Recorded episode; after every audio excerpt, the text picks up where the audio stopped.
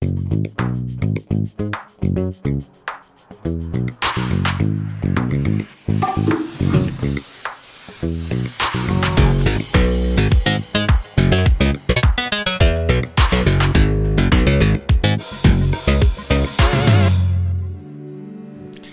манайха та бүхний энэ өдрийн амгалан гэрья.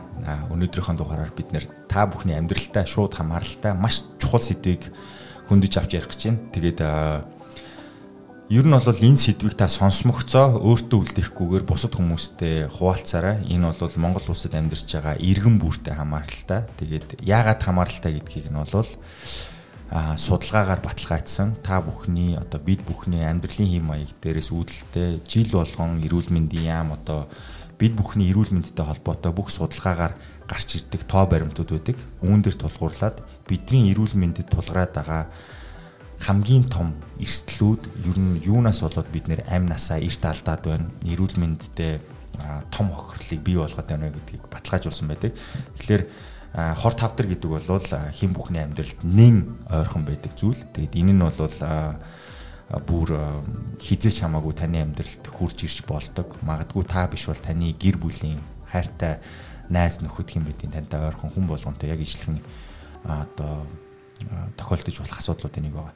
Тэгэхээр бид нэр Монгол улс одоо анх удаага хамгийн сүүлийн үеийн технологиор AI дээр суурилсан скрининг буюу одоо таны бие ямар хэм хэмжээнд байгаа вэ гэдгийг шууд ингээд эрт илрүүлэх боломжтой юм технологийн шийдлийг агуулсан төвтэй болж байгаа. Тэгээ энэ төв бол та бидний амьдралд ямар нөлөө үзүүлж болох вэ гэдгийг бид ярилцах чинь. Дээрээс нь бол хор тавдар гэх зүйлсийг бид нэр юунаас болж энэ одоо хор тавдар гэдэг зүйлтэй нүүр тулдаг вэ? Яавал бид нар сэргийлж болох вэ гэдэг сэдвэр бид нар ярилцсан. Өнөөдрийн ярилцлага бол та зүгээр хоош нь тавьж болохгүй ер нь нэг ингээд тодорхой хугацаанд үзээд дахиж сонсоод яг энэ дээр эргэцсэн зүйлсийг нэг санаа явж яхад илүүдэхгүй тийм зүйл байгаа шүү. Тэгэхээр энэ бол цаг хугацаанаас хамаарахгүйгээр бараг тогтмол хаа нэг завтаа бол энийг нэг эргээд санчдаг эсвэл сонсож явахдаа тэмдэглэл хөтлөөд түүнийг амьдралтаа баримтлах боломжтой тийм мэдээллийг агуулах болно. Тэгээ би энэ сэдвээр ярилцахаар болсон. За хүний хэмж мэрэгчлээ. За тэгээ дээрэс нь хавдар судлаач а Тамбог нуура компани одоо төслийн ерөнхий менежер Бат Эрдэнэ эмчтэйгээ уулзах чинь тэгээд урилга хүлээж авсанд баярлалаа. Энэ сэдвэр мэдээлэл өгч байгаа чинь үзэгчдийнхээ өмнөөс төрүүлээд баярлалаа гэдгийг хэлчихье. За юуны төрөнд энд ирээд ийм чухал сэдвээр ярилцах боломж олгосонд бол маш их баярлж байна. За тэгэхээр Тамбууд группийн хувьд хэрэгжүүлж байгаа нуура төслөө олон нийтэд одоо хэрэгтэй, тустай ийм төсөл болно гэдэг хүлээлттэй байна. За энэ төслийн маань гол зорилго бол амьдралын хэв маягаас үүдэлтэй архаг өвчлөл, за мөн хорт хавдраас урдсан сэргийлэх эртэлрүүлэх одоо ийм одоо гол зорилготой төсөл гэсэн үг. За ингэж эртэлрүүлснээр бид нар хор тавдрын шалтгаанд одоо нас баралтыг буулгах боломжтой эрт илүүлж чадсанаар амьдралын чанарыг дэвшүүлэх боломжтой гэж бид нар харж байгаа. За нуура төсөл бол гол онцлог давуу тал нь AI буюу хиймэл оюун ухаанд суурилсан а эртэлүүлгийн шинжилгээ гэдэг утгаараа манай Монголын эрүүл мэндийн салбарт бол маш их юм ахиц дэвшил авчирна гэж бодож байна. Тэгэхээр энэ бидний одоо энэ подкаст энэ нэвтрүүлгийг хийдэг гол зорилгоудын нэг байгаа. Яаж хийж яагаад шинжлэх ухааны мэдээллийг хүртээмжтэй болгоод таны амьдралын чанарыг сайжруулах. Тэгээ амьдралын чанар гэдэгт бол хугацаа ордог. Дээрэс нь хэрхэн яаж энэ одоо олдсон амьдралаа туулах вэ? Яаж хялбар те зовлонгоо туулах вэ гэдгийг л бид нэр олж танд одоо мэдээллийг зорддог. Тэгэхээр таван богд групп яагаад нуура төслийг хэрэгжүүлэхээр болсон шалтгааныг мэдмээр байна.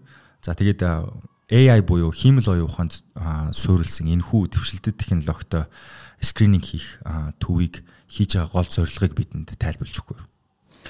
Аа гол зорилго бол маш энгийн. Аа манай Монгол улс хавдрын индексээр дэлхийд тэргүүлж байна. Энэ хавдрын шалтгаанд нас оролтоор дэлхийд тэргүүлж байна. 100 мянган хүн амттанд 214 хүн хавдраар өвдөд түүний 194 нас орчиж байна. За энэ юу гэхээр дэлхийд бол уг нь одоо хавдрын тохиолдол бол нэг одоо өндөр түвшилт яг дунджаар одоо 100 100 мянган хүн амттанд 214 хүн хавдраар өвдөж байна гэдэг статистик бол дэлхийд нэг 50-д орж байгаа. Манай Монгол улс. Харин 100 мянган хүн амттанд 194 хүн хавдрын шалтгаанаар нас орж байна гэдэг үзүүлэлт нь дэлхийд нэгт орж байгаа. Ингээ 214 хүн хавдраар өвдөд 194 хүн одоо нас орчиж байна гэж хараар ойлгож болно. Инхээр нэг 90% нь нас орч чадсан шүү дээ. Хавдар тосч байгаа хүмүүс юм. Тухайн жилдээ ч юм уу те. Одоо 5 жил, эхний 5 жилд. За гэтэл одоо хацуулаад үзэлт Япончууд байна. 34%тэй. Яг энэ хувь нь одоо хавдраа өвдөд нас орж байгаа хүмүүс нь ийм одоо ялгаатай байгаад 90% 34% хоёроо асар их ялгаа байгаад. Энэ юунаас болоод байгаа юм бэ гэж харахаар эрт илрүүлэхгүй байна. За урдсан сэргийлэхгүй байна. Бид нар бүгдээрээ мэдж байгаа, бүгдээрээ ярьж байгаа тий. Одоо хавдаас урдсан сэргийлээ, зөв эрүүл амьдрий, зөв хооллыг гэж ярьж байгаа. За дээрэс нь одоо эрт илрүүлээ. Жил болгон шинжилгээнд ордог бай. Одоо биеэ үзүүлэе гэж яриалдаг, яриалдаг. Бид нэг одоо хамгийн наацх нь өөрсдөн дээрээс эхлэл хэрэгжүүлээгүүд ингээ бодонгууд хүн ингээл бодно нэг хизээ чи хэдэн жилийн өмнө нэг яхаа таруулсан те тэр үед гайгүй байсан бол тэр гайгүй гэдгээр ингээ бодоод яваад байдаг. Гэтэл шинжилгээ гэдэг чинь яг тухайн өдөр, тухайн цаг, тухайн минутанд таны бие ийм байна л гэдгийг илтгэж байгаа. Маргааш ийм байна гэдгийг илтгэж чадахгүй. 2 жилийн дараа ийм байна гэдгийг илтгэж чадахгүй юм байхгүй. Ийм учраас бид нар мэдэхгүй явж байгаа хүмүүс маань хожиг үе шатанда хавдарна, онцлогдоод шинж тэмдэг илрэх буюу би хаа нэг болохгүй байгаа шүү хүн чинь мэднэ нэг өвдөд болохгүй байгаа. За ингээд үзүүлээд яач үгээ үзүүлээ явж байгаад хавдар илэрчдэг. За ингээд шинж тэмдэг илэрсэн хойно хавдар онцлогдсон дандаа хожуу шатандаа л онцлогдож байна гэсэн. Ингээд хүндрэл үүсдэг амьд явах хугацаа буурдаг амьдралын чанар эрс мууддаг тий. Шууд амьнастай холбогдоод ирдэг. За ингээд хүнтэй холбоотой зүйлүүд энэ байна. За тэрнээс нь гадна энэ чинь нар гэрт За ер нь ингээд маш их зүйлд хортой эдийн засгийн хөвд ч байна. Маш их зүйлд бол хотой нөлөө үзүүлээд байгаа. Ийм учраас бид нар одоо монголчуудад хамгийн одоо хэрэгтэй байгаа зүйл эрт илүүлэх. Нэгдүгээр жил болгон яг энэ тогтсон шинжилгээг өгөөд хэвший. Ингээл яг жилд нэг удаа өгөөл таны би ямар байгаад байгаа. Окей, ийм байгаад. Тэ? Одоо маш энгийн хэлэх юм A байгаа юм уу, B байгаа уу, C байгаа уу, D байгаа уу? Бид нэг шинж хичээл өгөөд дүн авдаг штэ тий яг тэрнтэй адилхан биеэ шалгуулад дүн аваа яваад дүн аваад A байж байгаад 23 онд A байж байгаад 24 онд B болчихлоо.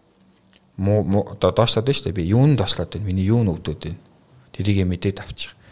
Яг энэ одоо гол зорилго нь биднийг хавдар гэдэг зүйлийг чинь эрт илрүүлнэ. Хэрвээ ингээд жил болох үзүүлээд явах юм бол бид нар яг хавдар гэдэг зүйлийг эрт илрүүлж чадна. А тэрнээс шинжилгээ хийлгэн гэдэг бол одоо өөрөө хавтаас урдсан сэглэж байгаа юм биш. Энэ дээр бас хүмүүс маань одоо одоо арай өөр буруу ойлгочод байд. Шинжилгээ өгсөн бол зүгээр гэж ойлгоод байдаг үгүй байх юм шүү дээ. Хавдар гэдэг хүчин чи өөрөө насжилттай шууд холбоотой. Бидний бие махбод хөгшрөөд ингээд яг одоо маш олон чадрууд нь буураад ирэхээр хавдар гэдэг өвчин тусгай эстэл нөсөөд ирж байгаа. Тийм учраас нас явах тусам бид нар өвдөн. Ийм учраас бидэнд тэрийг эрт илрүүлэх гэдэг зүйл хамгийн гол шийдэл байгаа. За энэ шийдлийг бид нэр гол зорилгоо болгоод нураа гэдэг урдсан сэглэх, эрт илрүүлэх багц шинжилгээний төвийг 23 онд нэхээр ажиллаж байна. За энэ бол бүр одоо тун утахгүй нэгж байгаа гэж би ойлгоод байгаа тийм. Тэгэхээр одоо саяны Бат Эрдэнэ эмчийн ярьсан дээр нэг зүйл би зүгээр хувийн зүгээс нэмээд хэлгээд бид нэр зан заншлахаа хувьд жил болгон үйлддэг үйлүүд гэж байдаг тийм. Наадмаа тэмдэглэдэг, цагаан сараа тэмдэглэдэг. Цагаан сар гар мөхс бид нэр тэр жилийнхаа заслыг хийлгүүлнэ гэд яаж хийж агаад гэрүүл ах トゥ хамаатан садны ямар нэгэн байдлаар ном уншуулах гих зэрэгэд бидний зан үйлд байгаа заавал хийдэг зүйлс байна. Бүр энгийнээр өглөө босоо шүдээ угаадагтай ижилхэн. Ер нь бол та эрэгтэй хүн та энийг сонсож байгаа эмэгтэй хүн та бүр нөхөртөө бол нөхөртөө эрэгтэй дүүтэй бол дүүдээ тэр ир хүүстэй хүмүүст хандж илэрэ. Бид нэр хамгийн сүүлд өөрсдийнхөө эрүүл мэндэд одоо анхаарал тавьж эмнэлэг рүү очиж зүгээр нэг шинжилгээ өгөх үйлдэл бол хийдэг хамгийн сүүлд нь шүү.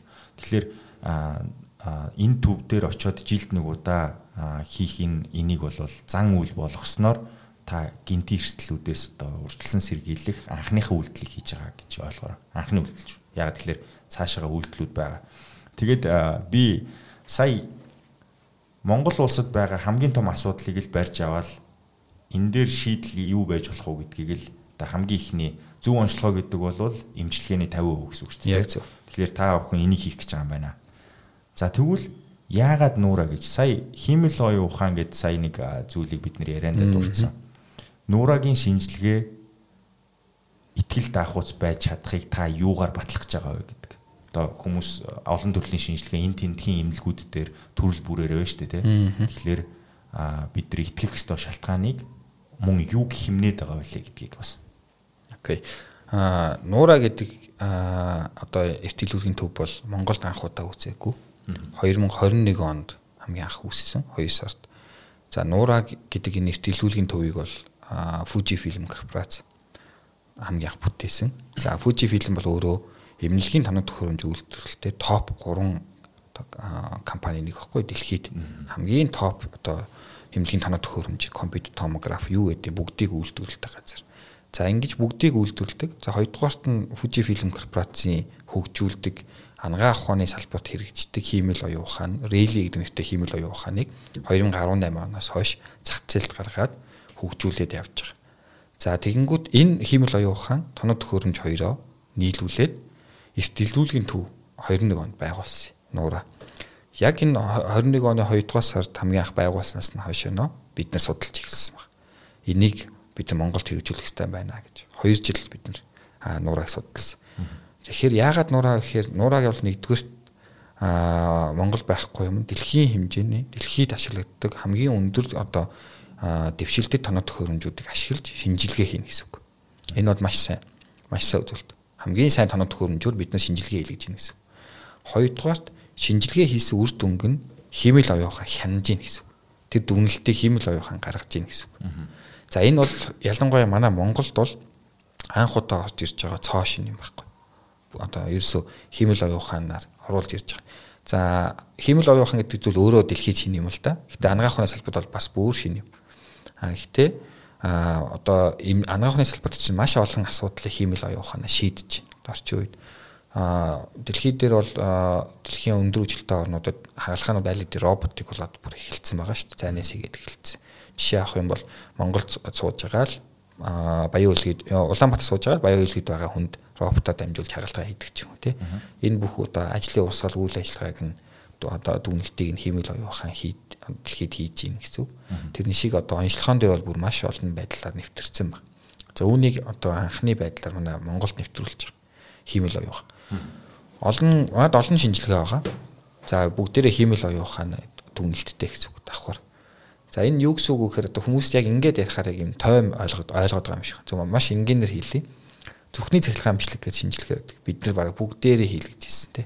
Амар энгийн хөвтэл зүрхний импульсыг нь тэмдэглэж аваад за гараад ирсэн нөгөө зүрхний одоо химнэлийг нь эмч уншаад за таны зүрх үйл ажиллагааны хувьд ийм байна, тийм байна гэд. Зүрхний цахилгаан амжилтгээр бол үйл ажиллагааг нь дүгнэж байгаа шүү дээ. Тэгээ дээрээс нь томрол байна уу гэд бас бүтцийн ганц нэг зүйлийг илрүүлэх боломжтой. За ингээ хүн уншина гэсэн үг. Дандаа эмчнэр уншдаг бид нар маш сайн мэд. За хүн уншиж байгаа юм чинь ялгаа гарч болдог одоо манай монголчууд гэдэг сайн амж хаана нэг юм болгонд хайгаа явдаг те хүн төвтэй. А тэгэнгүүт үүнийг хиймэл оюун ухаан бол маш сайн болгож байгаа гэсэн. Хиймэл оюун ухаанаар а таны өгсөн зүгний цахилгаан амжилтыг уншаа гаргах гэж байгаа хамгийн ингэ. Хүн болгонд хамгийн сайнаар хамгийн одоо оновчтой үр дүн гаргаж ирж байгаа гэсэн. За ингээд хамгийн энгийн шинжилгээнд ярих юм бол. Тэгээ цаашаа ингээд хамгийн одоо наривчлалтай шинжилгээ юм компьютер томограф байна. Компьютер томограф шинжилгээнд орлоо. Зураг нь гараад ирнэ тэр зургийг нь хиймэл оюухан эхлээд үгнээд гараад ирнэ. Ерөөсөө ингээд таны биеийг үзлээ, бүтэн бие чинь ингээд үзлээ. Тэгэнгүү таны энэ энэ энэ одоо эргэтэнтэй илгэнд ч юм уу төсөнд ч юм уу одоо жишээлбэл муу эргэтэх шүү дээ. Ийм юм илүү юм байна. Тэгээ энэ хавдрын хавдар байх магадлал хэдэн үе байна. Хавдар байна гэж үзэх юм бол тархалт нь юм байна. Тэ хэмжээ нь юм байна. Нэгтрал нь юм байна. Гэх юм бол хоёрхан бүгдийг илрүүлээд яг дүнэлт гаргах эмчит гаргаад өгч байгаа нуураагийн давуу тал. Тэгэнгүүт дахиад тэрийг нь яах нь химэл оюухан дүгнсэн дүгнэлтийг нь дүр саншгааны эмч маань дүгнээд нэгтлээд ингээд а яг үйлчлүүлэгчд эрэхтэй бол химэл оюухан нарийн мэрэгчлийн эмч хянаад тэгээ үйлчлүүлж хамгийн сайн үр дүн өгч байгаа. Энэ одоо онцлогооны дэвшилтэд энэ технологи, энэ концепцийг нуураа гэж нэрлэдэг. Хосолсон онцлогоо авах гэдэг. Хосолсон онцлогоо гэсэн. Хүн болон химэл оюухан. Химэл оюухан. Тэгэхээр яг хуу химэл оюун ухаан гэдэг бол та бүхэнд одоо зүгээр сануулад хэлэхэд их өгөгдөлтөөр тулгуурласан бид бүхний амьдралын одоо өнөөдөр хүртэлх хугацаанд цуглуулсан мэдээлэл дээр дүн шинжилгээ хийгээд тэр дүн шинжилгээг зүгээр секундын хормын төдөд гаргаж ирээд нөгөө нэг эмчтэр байдаг мэдээллийг 1000 сая эмчтэр ирж исэн мэдээллүүдтэй хослуулах зам, хослуулан харьцуулах замаар ингээд гаргаж ирж байгаа буюу одоо та бидний одоо амьдрал дээр эсвэл одоо та бидний биед байгаа зүйлийг л а одоо хамгийн оновчтой байж болох тэр дүгнэлтийг л хийхэд туслаад байгаа зүйл шүү дээ. Тэгэхээр бас хүнээс нь 100% салгаагүй тэнд мэрэгжлийн эмч давхар шалгах яг байх нь шүү дээ. Тий. Одоо яг нуура Монголиа буюу манай одоо байгуулагдаж байгаа Монголд нуураа дээр ямар давуу талтай байгаа гэхээр компьютер томографи хариу хамгийн одоо нарийн шинжилгээний хариу гэж жишээлбэл эхлээд химэл оюухад үгнэ гаргаад байна. Тэрийг нь дэлхийн нуураа төвийн одоо дубайд байрлаж байгаа. Тэл арилоо гэж нэрлэдэг. За энэ юу гэсэн? Зайнаас оншилж байна гэсэн үг. Тэнд байгаа зайнаас онцлог дүр санчлагын эмчсэн дүгнээд дахиад дүгнэлт гаргаад байна гэсэн үг. За энэ дүгнэлт нь дахиад манай Нуура Монголын төв дээр ирээд манай Нуура Монголын төвийн нарийн мэрэгжлийн эмч маань дөрөв дэх дүгнэлтийг хийгээд энэ одоо дөрвөн шатлалын дараа яг эцсийн хариу гарч ирээд үйлчлүүлэгч дүгнэ гэсэн. За ийм байна. Тэ таны бие бүтэн биеийн компьютер томографи скан хийсэн чинь таны бие махбод ийм байна гэдэг дүгнэлтийг өгч байгаа. Ийм учраас Нуура хамгийн оновчтой үр дүн гаргаж ирээд байгаа. За оновчтой үр дүн гаргаж ирнэ гэхэлэр энэ бол бидний бас асар олон зүйлийн явдал байдаг те. Явдлаас одоо юу гэж хэлэх юм бэ? Би нэг дүгнэлтэнд нэг эмчийн дүгнэлтийг би баталгаажуулахын тулд доор аж дахиад нэг нэмэх нэг эмч юм уу хоёр эмч дээр очиж жагаад тэгээ хараас нь одоо имлэгийг солих юм уу эмчийг солих замаар би өөрөө дүгнэлтэндээ хүрдэг. Ингэж би бас хүнээс хамааралтай алдааг багасгах гэж үздэг. Тэгэхээр нөгөө мэдээж надаа цаг зав болон мөнгө гардаг. Тэгэхээр манай эрүүл мэндийн салбарт бас нүүрлсэн байгаа нэг том асуудал нь бол эмч болон эмнэлэг чадаж байна уу үгүй юу гэдгээс үл хамааран иргэдийн хитвчэнд байгаа мөнгө өөрсдөнд нь шаардлагатай эрүүл мэндийн үйлчлэгийг авч чадах уугүй юу гэд өөр үзүүлэлттэй хамааралтай болсон мэт те. Тэгэхээр бид нэр энд яахын аргагүй яг мөнгөн дүнг онцолж ярихгүй бол болохгүй. Тэгэхээр энэ нуураагаар бид нэр скрининг буюу онцлогоог хийлгэхэд бид нар хэр их хугацааг хэмнэх болон мөнгөн дүнг хэмнэх боломжтой болж байгаа. Та бүхэн энэ дэр тооцоол хийсэн үү? Аа тооцоол хийлгэх яах вэ? Аа нураа бол тогтцсон системтэй.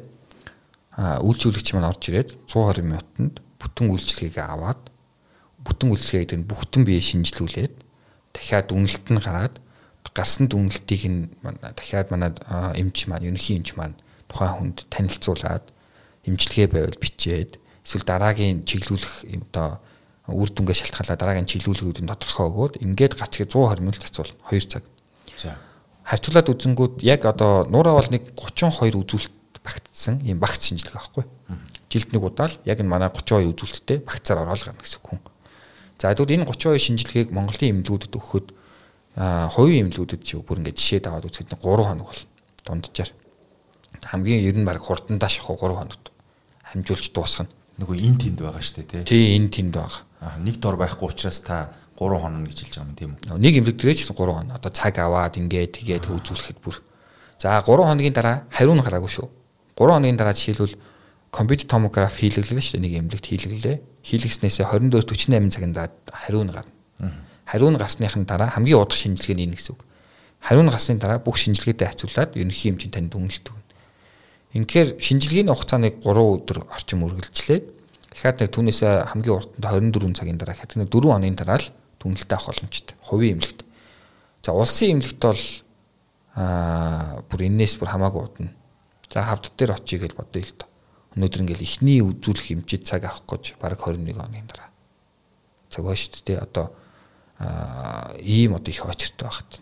Ийм хачаалтай ажиллаад байна гэсэн үг хавдар судлалын эмнэлэг. За улсын эмнэлгүүд бол маш их одоо очир дараал ачаалттай байна. Үүнээс шалтгаалаад хүмүүс маань одоо үзүүлэх гэж байгаа хүртэл болдог шүү дээ бид нар чи. Цаг авах гэсэн чинь. За ингээд өнөөдөр ингээд өнөөдөр өвдөж байгаа тийм би чи өнөөдөр өвдөж байгаа. Тэг өнөөдөр өвдөжлөө эмнэлэгдээ цаг авъя гингүү. За хамгийн наазах 7 хоногийн дараа гэлдэг юм бол 7 хоног би яах юм те. 7 хоног баг эдэндөө хийж болохгүй шүү дээ. Түг хийж байгаараа би 7 хоногийн дараа үзүүлэх гээд байна. Тий. Тэгэхээр яг энэ хугацаан дээр бол ийм сайн хэмнэлттэй байна. За хоёрдугаар эдийн засгийн асуудал байдаг. За эдийн засгийн хувьд бол яг нэрийн нэлээд яг. Тэгээ бид нар Монголын баг ихэнх хувийн эмнэлгүүд дээр үүний хувьд судалгаа хийгээд үзсэн. За. За манайх за нэг манайхан 980 мянган төгрөгөөр багц шинжилгээг үнэлж байгаа. Тэгэнгүүт Монголын хувийн эмнэлгүүд дээр энэ 32 үзүүлэлтийг хідээр хийх вэ гэдэг үзэн дунд чинь нэг сая 720 мянган төгрөг орчим болж байгаа. Тэгэхээр бусад эмнэлгүүдэд та сая 720 мянган төгрөг хийх байсан үйлчлэгийг нураагаас 980 мянган төгрөг эдийн засгууд амнаа гэсэн. Ингээд энэ үйлчлэгийг авахдаа хамгийн сайн яг дэлхийд одоо явагдаж байгаа одоо стандарт гэж яриад байгаа шүү дээ. Юм л нэг дэлхийн стандарт гэж яриад байгаа тийм. Тэг яг энэ дээр бол бас дэлхийн стандарт гэж ярмааргүй. Харин дэлхийн одоо яг дэлхийдээ хөл нийлүүлж явж байгаа дэвшилтэй технологи химэл оюухан ашиглаж хийгдэж байгаа энэ шинжилгээ энэ нэрт илүүлгийг бид нар Монголд оруулж ирээд энэ үйлчлэгээ 980 мянган төгрөгөөр олгож байгаа. Яг адилхан. Гадаадад очиод хийгдлээ гэхэд бид нар яг л энэ үйлчлэгийг авна. Яг тэр юмлэг дээр яг энэ үнээр бид энэ үйлчлэгийг авна. А гэхдээ бид гадагшаа авч хийлгүүр энээс гадна өчнөө зардал гарна шүү дээ. Тийзнээс хэвчүүлэл те нэмэлтээр тийм. Нэмэлтээр өчнөө зарлах. Тэгэхээр эдийн засгийн хувьд за цаг хугацааны хувьд ийм өндөр одоо ач холбогдолтой. Энэ бол одоо дагах ач холбогдол нөхгүй. Үндсэн ач холбогдол нь бол бид түрүүнд хэлсэнтэй онцлогооны ач холбогдол байгаад байна. Ийм одоо сайн талуудыг бид нар Монголд одоо Монголынхаа бүх ард түмэнд та нар ороход бэлэн шүү. Бид нар энэ зүйлийг нэвтрүүлээд оруулаад ирлээ гэж нээлттэй их гээд бэлдэж байгаа гэсэн нуураа дээр онцлогдож болох уц зүйлийг бусад имлэг дээр хийхэд 2-оос 3 өдөр зарцуулна гэж хэлсэн те. Тэгэхээр яг тэрийг бүр багасгаад 2 цагийн дотор болгож байгаа тэнд нэг юм эхлэл цэгээс төгсгөл цэг хүртэл явж байгаа нэг юм аялал байна те. Тэгэхээр тэр нэг 2 цагийн аялал нэг өрөөнд ороод дуусчих юм уу эсвэл тэнд ийм олон хосолсон танхимуудаар зочлоод янз бүрийн хийх юм уу? Ер нь яг энэ процесс яаж явдгийг тайлбарлаад өгөх. Аа нэгдүгээр яг хоёр хэсэг болгоод байгаа нь бол технологийн давуу тал дээр суурилсан урсгал байгаа.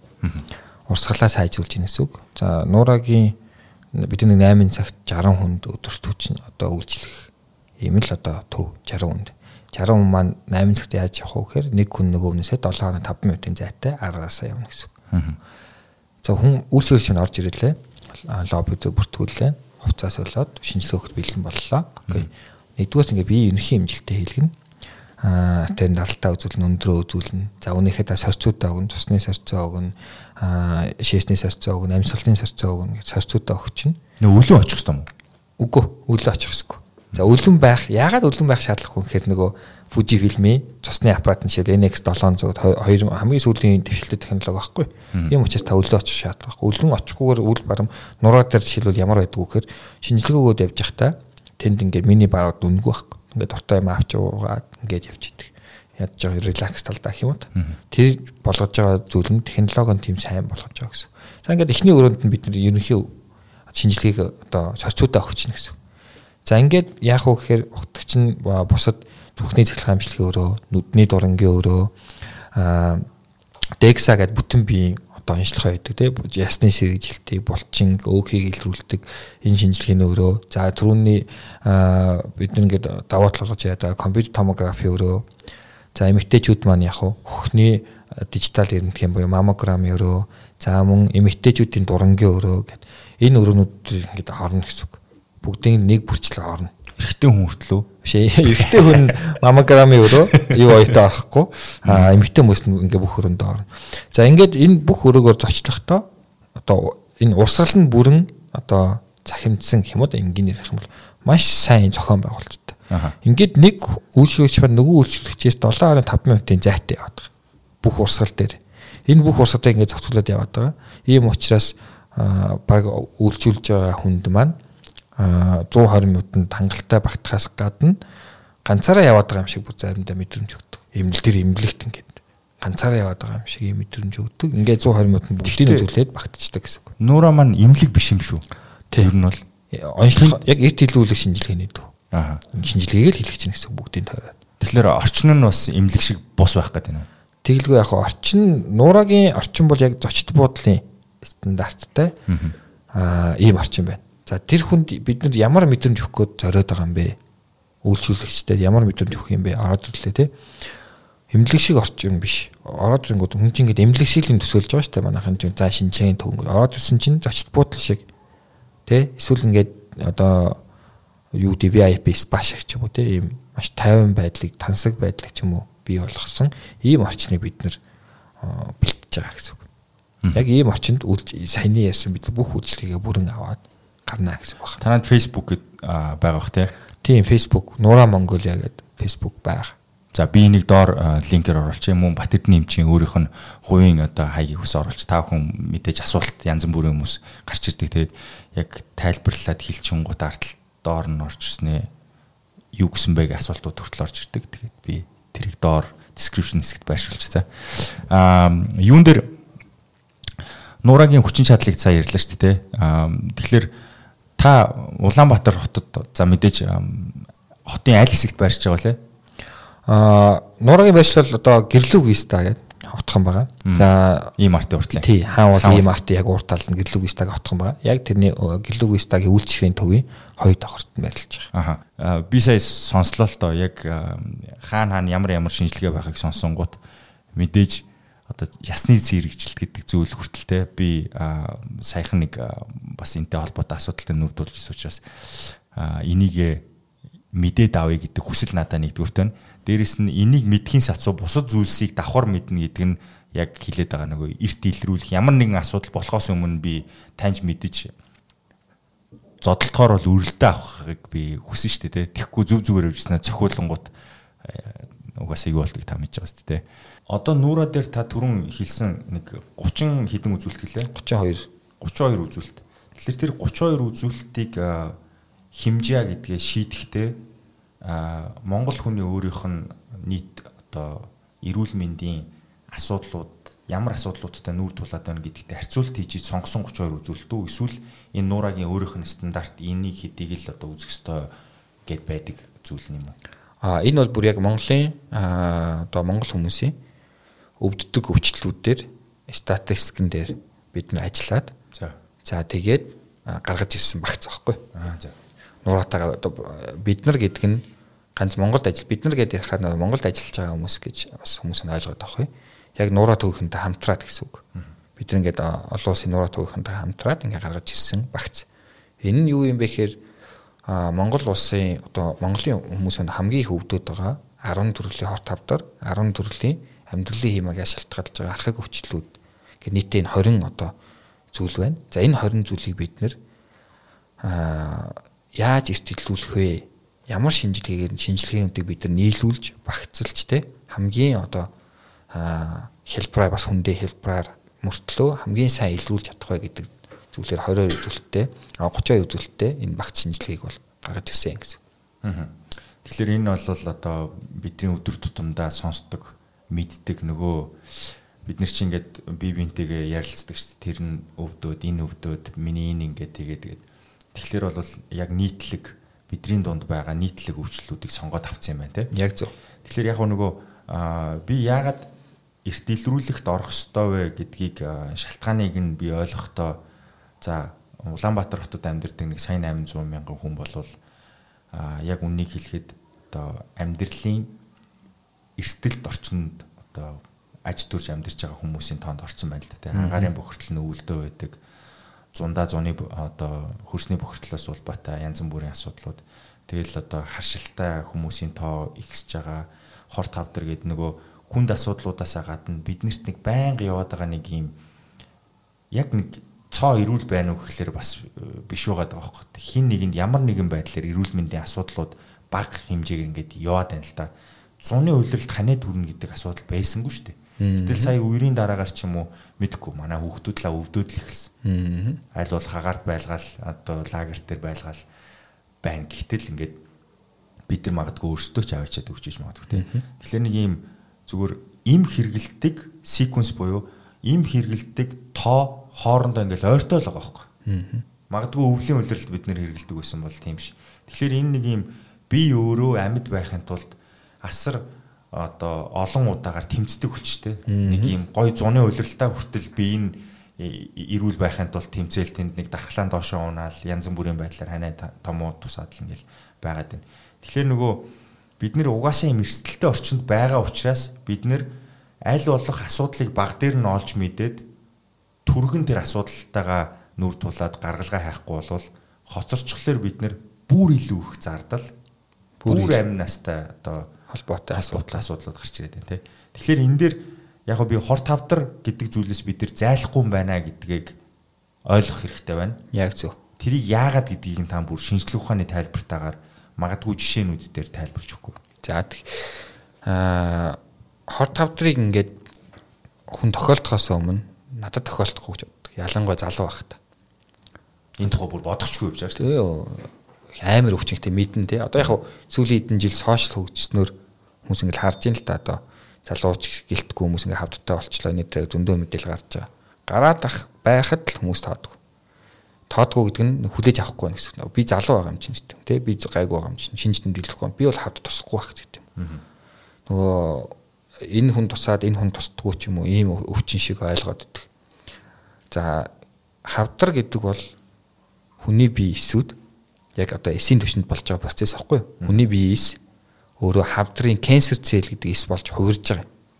За энэ хавдрын эс болж хувирахаараа одоо үндсэн үргээ биелүүлэхээ шууд огт болоод хүний биеийн мэдрэлийн системд удирдахаа одоо огт болоод тэгээ өөрөө өөрийнхөө төлөө өөрч үржээд ингээд яг нь үндсэн үргээ биелүүлж чадахгүй болохоор тухайн эрхтнийхаа юм уу эсвэл олон эрхтний дутмагчлаар одоо амнасаа алдаж байгаа энэ хүнд өвчин байхгүй хавдар бол. За тэгэхээр тэр эс тэгж одоо хувирж одоо мутацлагдж хувирж байна гэсэн үг шүү дээ. Хавдрыг олж хувирж байна гэсэн. За энэ эстэл бол нас ахих тусам ихсэн угаасаа. Ягаад гэвэл нас ахих тусам бидний бие чинь хөгшөрж байгаа буюу ядарч байгаа. Яд одоо би ядарч байгаасаа гэхээсээ илүү хүний эс ядарч байгаа. Эс ядраад амархан гимтдэг болно. Тэ? Дахлааны систем маань бас яг хуу туйлдна ядарна.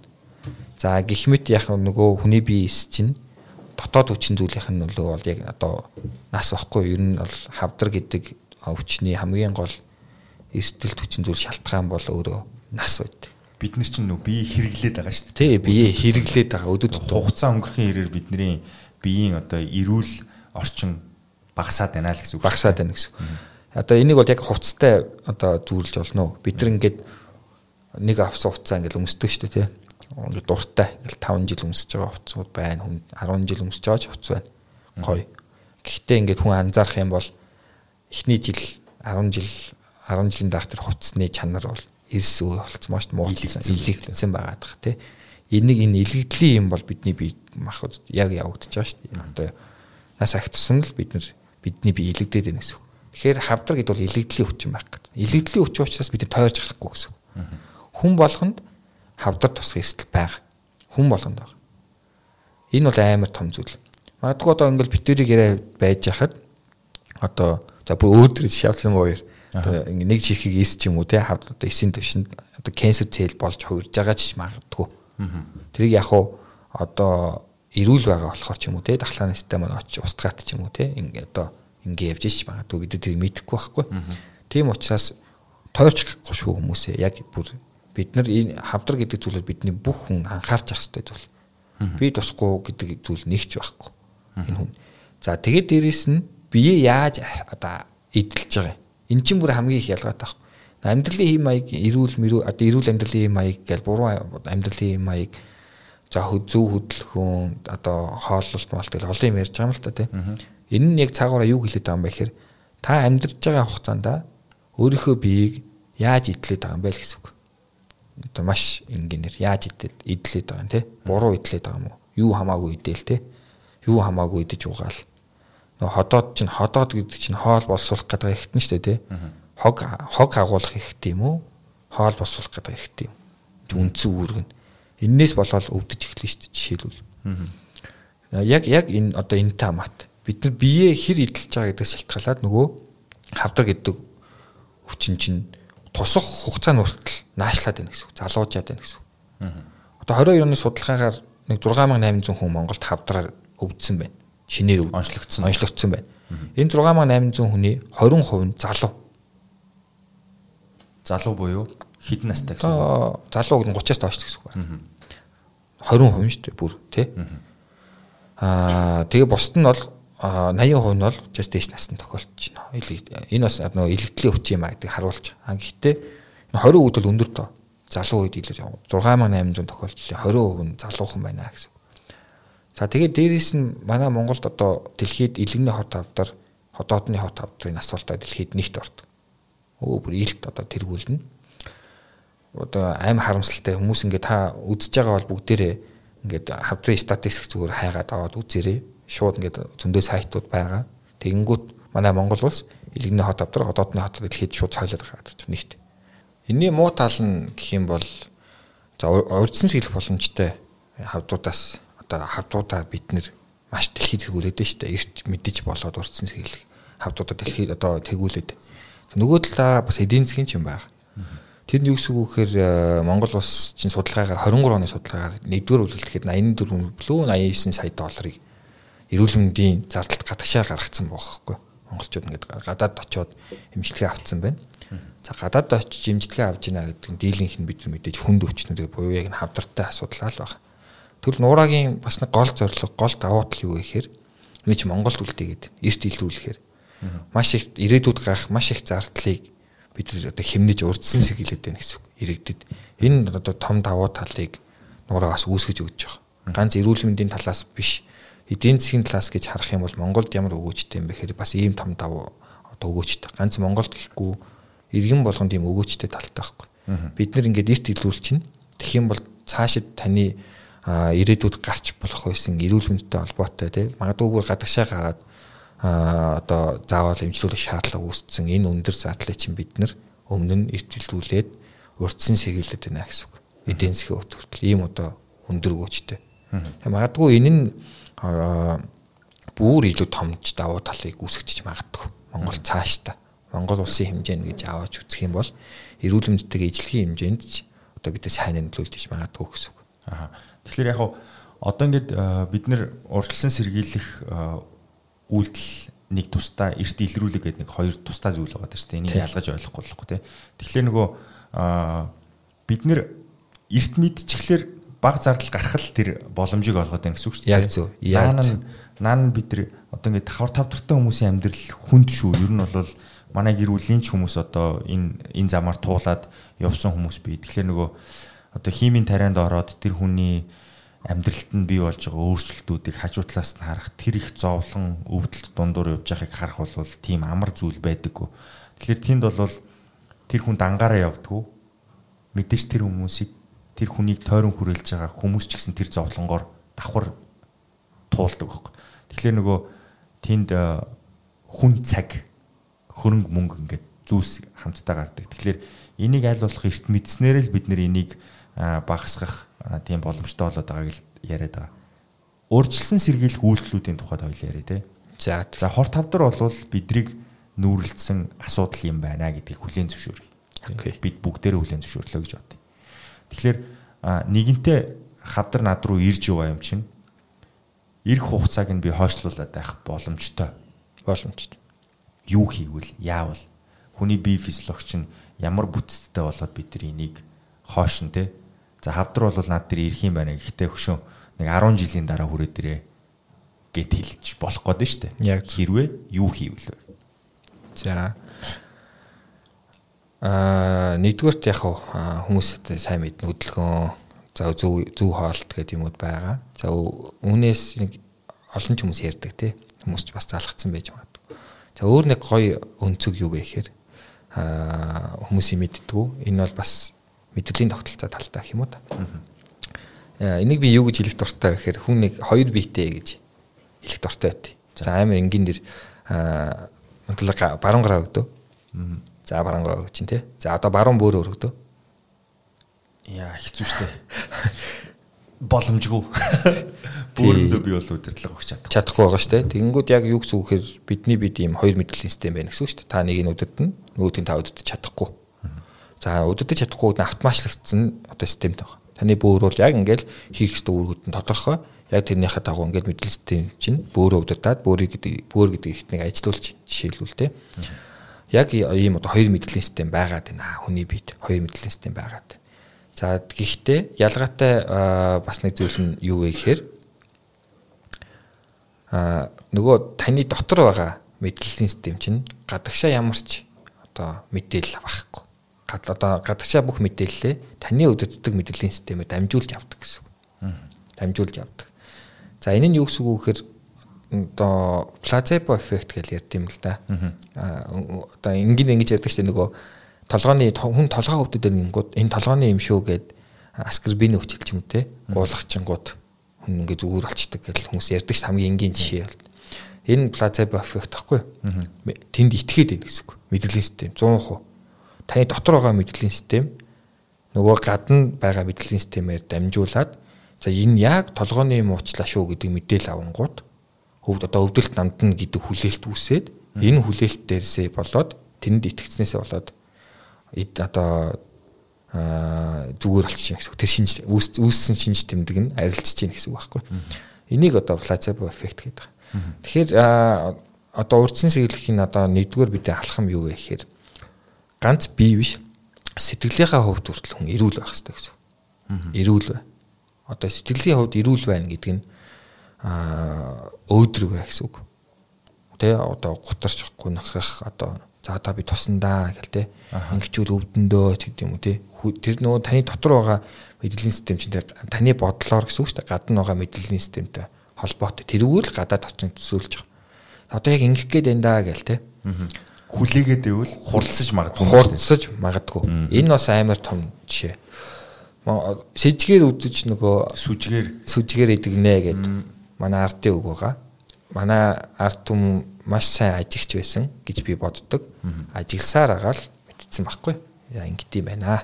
Ажигласаар агаал хүн одоо жишээлбэл одоо давуу тал нь мэдсэн байгаа тийм тий. Тэрэн шиг ийм одоо бас одоо арт түмд маань сайн бүр дээргээс хойш ингээ мэдсэн зүйлүүд байгаад дээ тий. Зүгээр бүр нэг хүмүүс ойлгом ойлгомжтой жишээ авах юм бол өвөл ингээд хүний биеийн чинь дулааныг бүдүүн гиз гэдэг ихтэн бүрдүүлдэг. Бүдүүн гизэн дотор орж исэн нөгөө ялгдсан маань ялзрал үсээд ялзрлаас нь дулаан үсээд температур өсөөд тэр дулаанаар чи бид нэр ингээд 35.5-аас 36.5 гэдэг Цельсийн дулаантай бидний бие чи яваад бүдүүн гиз гэдэг ихтэн маань яхан дулаан үсгээд байна гэсэн үг шүү дээ. Тэгэхээр бүдүүн гиз хямарчаар одоо даарчаар гидс өвддөг. Гизээ дааруулна гэж манайх ярьдаг шүү дээ. Тэнгүү гидс өвдөг гүйлгчдэг. Тэнгуут нь манайхан яадаг вэ гэхээр илээд ингээд тослоод идэв ш гадуур нь гидсийн. Тэр чинь яагаад юм бэ гэхээр дулаан байгаа. Гаднаас нь температурын нөлөө үзүүлээд а одоо бүдүүн гизээ жишээлбэл ингээд одоо цочирдсан байгаа бүдүүн гизээ тайвшруулад өгч гэнэ гэсэн ш дулаан үсгэхэд. Ингээд гидсний үйл ажиллагаа хэвийн болчиход идэг. Энэ давуу талт. Энийг монголчууд дээр үед бас мэдсэн байгаа байхгүй. Хүүтэн өвөл, зудтай өвөл маланда нэмнээ өмсгдөг. Гидсээр нь тий. Энүүгээрээ даарт юм байна. Энэ нь яах нь дулаан өсгд юм байна гэдэг ажигласаар гал мэдсэн маш төгөл мэдэхгүй шүү дээ дээр үед чинь шинжлэх ухаан өгжөөг байх ч мэдгүй. Гэхдээ манай авто хэмжээ ажигласаар агаад мэдсэн. Тэгээд өвөл хүүтэн өвөл яах вэ гэхээр маландаа нэмнэ гэдэг өмсгчдөг. Тэгэхээр мал нь зудыг сайхан давчдаг байсан баг. За яг үүнтэй одоо жишээ авах юм бол үүнтэй одоо бид нэр яах вэ гэхээр ганц биеэс гадна сэтгэлийн хувьд өөдрөг байх хэрэгтэй. Би эрүүл байх хэрэгтэй. Тэ? Би ингээд сайн хоол идэж явахдаа хүртэл те нөө идэж байгаа хоолндоо талархах гээл тэгээ жоохон шашинлаг болчих гээд энэ их буруу. Сэтгэл хангалуун идэх хэрэгтэй. Тэг дургу идэж болохгүй. Тэ? Одоо дургу идэж болохгүй хоол идэж явахдаа хин нэгэнтэй бас одоо маргалдах ч үгүй муудах ч үгүй мэн мэн бол хэрэггүй. Тэр чин таны бие тэжээл болж орж ирж байгаа юм те. Та тэрийг аж жаргалтайгаар идэх хэрэгтэй байхгүй. Тэгэнгүү таны бие махад тэрийг бас маш сайн шингээн ингээд таны би тижэл болно. Иймэрхүү процессыг сэтгэлийн хувьд хийх хэрэгтэй. Аа. За биеийн хувьд бол бид нар мэдж байгаа. Аа эсүүд чи ажиллаа хийж байгаа. Бүх хүний биеийн бүх эсүүд ажиллаа хийж байгаа. Хоорондоо хамааралтайгаар ажиллаа хийж байгаа бид бодисын солилцоогч нэрлээд байгаа. За нэг хоол ороод ирэнгүүт за тэндээс нь одоо хамгийн их одоо ашигладаг нүүрс ус байна л да. Жишээ нүүрс уснаа жишээ. Нүүрс ус буюу глюкоз те бид глюкоз гэж ярьдаг. Глюкоз ялгаад авчлаа. Ялгаж авж байгаа гэдэг чинь өөрөө өөрөө юу вэ гэхээр бодисын солилцоо байхгүй. Тэгэнгүүт одоо хурдан шингэдэг нүүрс ус буюу чихэр ихтэй юмыг баг хэрэглээ гэд хүмүүс яриад байгаа шүү дээ баг хэрэглээ. Хэрэглэхгүй гэдэг бол буруу шүү. Чихрийг 100% хасна гэдэг бол буруу. Бодисын солилцооны нүүрс ус гэдэг бүр хамгийн том одоо хэрэглэдэг тэр одоо түүхий гэх юм уу та тий бодисын солилцооны одоо хамгийн чухал чухал зүйлийг 20 гэдэг бол утгагүй зүйл. Хүний бие махад ороотно. Нүүрс усын дутагдлаа. Харин шууд одоо хурдан шингэдэг нүүрс усыг багасгах хэрэгтэй луунд ч гэсэн нүүрс ус байгаа шүү дээ. Тэнгүүд луван идэнгүүд ходоод хоол болсуулаад тэр луван одоо болсуулж явахдаа тэрэн дотроос нь нүүрс ус гэдэг зүйлийг гаргаж ирээд ашиглаж гин гэсэн үг. А тэнгүүд шууд чихэр идчихэнгүүд сахар идчихэнгүүд амарчлаад байгаа байхгүй. Шууд сахар нь бэлэн орж ирээд гэсэн үг. Цуснд хэмжээд аваад ирж байна. За энэ ингээ баян давтагдаад ахаар одоо жишээлбэл яадаг вэ гэхэд жоохон залхуурал үүсдэг. Залхуу байдал, эсийн залхуу байдал үүсээд байна гэсэн. А ийм учраас одоо урт наслыг бол хоёр дахин бага идэ гэдэг. А би яг одоо нэрийг санахгүй нэгтэй Японы бүр судлаач эмж Нобелийн шагналтан хүн хэлсэн байдаг. Судалгаан дээр олсон байдаг. Урт наслыг бол хоёр дахин бага идэ гэдэг нь юу хэлж байгаа юм бэ гэхээр тэр эсүүд таны биеийн эсүүд чинь бүх төрлийн эсүүд ер нь залхуураад байна. Юм бэлэн орж ирээд байх юм бол гаднаас бэлэн орж ирээд байх юм бол залхуураад ахаар яаж юм гэхээр үндсэн үйл ажиллагаа муудаад байна гэсэн үг. Луун тий луун ордонгууд тэн дээр ажиллаж иж тэр дотоос заавал тэр глюкозыг гаргаж аваад глюкозоо хэрглэж агаад цуснд ингэж явж хэрглэж агаад шүн унтж явах үед яадаг гэхээр цуснд явж байгаа глюкоз чи элхэнд очиод элэг трийг нөөц болгодог байхгүй. Энийг нь гликоген гэж нэрлэдэг. Гликоген болгож нөөцлөлт элэг. Тэгээд гликоген болгож нөөцлөөд хүн өлсөх ч юм уу тий одоо хоол идэх а одоо зай хоолтоод өсөж байгаа үед яадаг вэ гэхээр нөгөө гликогенээ гаргаж ирээд глюкоз бол задлаад глюкоз ашигладаг байхгүй. Жишээ нэг одоо хүний бид ийм бодисын солилцоо байгаа даа шүү дээ тийм. Тэгэнгүүт одоо баян сахар их хэмжээтэй орж ирээд хоол ингээл баян орж ирээд зарцуулалт нь бууралт нийлүүлэлт нь ихсээд байна гэсэн. Ингээд гацсан залхуу болно. Тэ ингээд ах тусам нөгөө гликогеныг ихээр хоримтлуулах шаардлага үүсээд байна тий. Хоримтлуулаад байдаг хоримтлуулаад байдаг ашиглахгүй болоод ирэнгүүт хоримтлуулах нь багассан ч үгүй. За үүн яг энэ шалтгаанаас болоод нөгөө чихрийн шидэг шижин гэдэг өвчин чинь 10-аас 20 жилийн явцад хүрнсөөр байгаад бидний сахарт олждаг. Өнөөдөр өвдөд маргааш одоо өнөөдөр тусаад маргааш өвдчихдэг өвчин биш байхгүй. Урдсан сэглэх бид боломжтой гэсэн. Яг анигөө амьдралын хэм маягаас маань шалтгаалаад ийм өвчлүүд тусаад. Хавдар ч гэсэн одоо хавдрыг бол урдсан сэглэх боломжтой үгүй гэдэг юм л да ер нь ихэнх хавдрууд бол өрсөн сэглэх боломжтой гэдэгт ороод байгаа. Ялангуяа манай Монголд байгаа э, хавдрын хавдрууд ч байна. Одоо Монгол улсын тэргүүлэх насваралтын таван шалтгаан ч байна. Дандаа өрсөн сэглэх боломжтой байгаа. Илэгний хорт хавдар юунаас болж үүсээд байгаа гэж та үздэг лээ. За илэгний хорт хавдар гадаа дотоод гэж олон жилийн одоо шалтгаанаас үүсэж байгаа юм л та. За гадаа шалтгаан гэж вирус байна. Хамгийн том шалтгаан тийм бид нар маш сайн мэднэ элэгний B C вирус, дельта вирус гэдэг. Энэ энэний халдвар аваад бидний элэг одоо тэр вирусын нөлөөгөө элэгний эсүүд маань гимтээд ингээд удаан хугацаанд элэгний хавдар болоод. За үүн дээр нь бас дотоод шалтгаан юу юм бэ гэхэд бид нар илгээ яаж харилцаж байгаа юм бэ? Илэг чи хамгийн сайн нөхөнд үлждэг хэрэгт ингээд одоо арьсны дараа орж ийн яриад байгаа шүү дээ. Хамгийн сайн нөхөнд үлждэг хэрэгт. Гэтэл ийм сайн нөхөн төлждөг эрхтний бид нар яаж гинтэйгээд байгаа юм гэхээр завгүй ажил өгöd байгаа юм. Амарх ямар ч нөхөн сэргийх боломжгүй зав одоо ажил өгöd. За илэгдвэл ажил гэх илэгний ажил юу юм? Нэгдүгürt шүүх хэрэгтэй байхгүй. Хүний бие цуснд явж байгаа бүх одоо юм чинь шүүн. Хортой боцууд чи илэх шүүн тий. Хоёрт нь уураг үйлдвэрлэнэ. Илэгний гол юмуд бид нар мэдчих хэвээр. Гол зүйл бол уураг одоо үйлдвэрлэх гэсэн үг. Ийм одоо үүргүүд. Тэгэнгүүт бид нар юу үдэж ийн гэхээр одоо маш олон төрлийн хортой ч юм уу те хүнсний аюулгүй байлаас юу хамаагүй идэж штэ те. За хүнээс нь олж байгаа нэгдүгээр идэж байгаа юм чанартай чанаргүй нэг өөр асуудал. Тэрнээс үл шалтгаалаад идэж байгаа эзэн маань өөрөө амьдралын буруу хэм маяг гэдэг юм те. Шүн идэн илэг хөрх юм амарх гээд байгаа шүү дээ шүн. Гэтэл хоол босуулах хэрэгтэн тэр чигээр. Тэгтэл шүн хоол идэн одоодоо зовоон илгээ зовоон тий байн их хідэн нүүрс ус их хэмжээгээр идэн янз бүрийн юм идэн хагас болсуулсан бүтээгдэхүүн маш их хэмжээгээр идэн гэн илгэний ажлыг нэмээд илгэний эсүүд ядраад тэгээ илгэний эсүүд ядраад гимтээд ирэхээрээ нөгөө илгэний өрөсөлд өртөөд илгэний өрөсөл нь явж байгаад ахыг өрөсөл болоод ахыг өрөсөл нөгөө илгэний хатуурл гэдэг юм л гэдэг. Илгэний хатуурл. Илгэний хатуурл болчих юм бол хавдар болно л гэсэн үг элэгний эс чинь хатуурчлаа гэсэн үг байна шүү дээ. Одоо ажил хийж чадахгүй болчлоо. Тэгэнгүүт тэр элэгний эс чинь хатуурцсан элэгний эс чинь яг цаашдаа хавдрын эс болж хөрөх гэд бүр бэлэн болчлоо. Ингээд бэлэн болчлоо гэсэн. Дотоо шалтгаанс юм байна. Аа тэгээ үүний гол нөлөөлж байгаа бас мах баг. Тэгээ махан дотор чинь одоо ялангуяа өхрийн махан дотор чинь төмөр ихээр агуулдаг. Нөгөө эзэн төмөр чинь тусаа дамжиж очиод илгэнд очиод өрнөлдчихдэг. Тэгээ төмөр их одоо агуулж ингээд илгэний эсэнд гимтээгээд цаний ясан процессыг үргэлжлээд илгэний хатуурлыг их хэмжээд үүсгэж. Илгэний хатуурл илгэний архаг үүсэл өртөх юм бол нөгөө илгэний хавдар хүчин одоо шилжих магадлал маш өндөр ихсчдэг. Тэгээ дээрээс нь ийм амьдралын хэм маягтай байж иж дахиад илгэний гадаа гадаад хүчин зүйлгээд түрүүнд ярьсан те БЦ вирус, дельта вирус гаднаас авчих юм бол илгэний хавдар үүсч байдаг. Хамгийн гол юм. За энийг бид эрт мэдчих болох нь шүү дээ. Харин тий. Мэд одоо гол санаа маань. Бид чинь одоо ингээд илгэний хот хотын асуулт дэлхийд хэрэгүүлж байна. Монголд хамгийн их илэрж байгаа нь илгэний хот хавдар байна. Түрүүнд ярьсан 6800 хавдрын чинь 2300 илгэний хавдар байгаа байхгүй дангаар ажиллаж байгаа.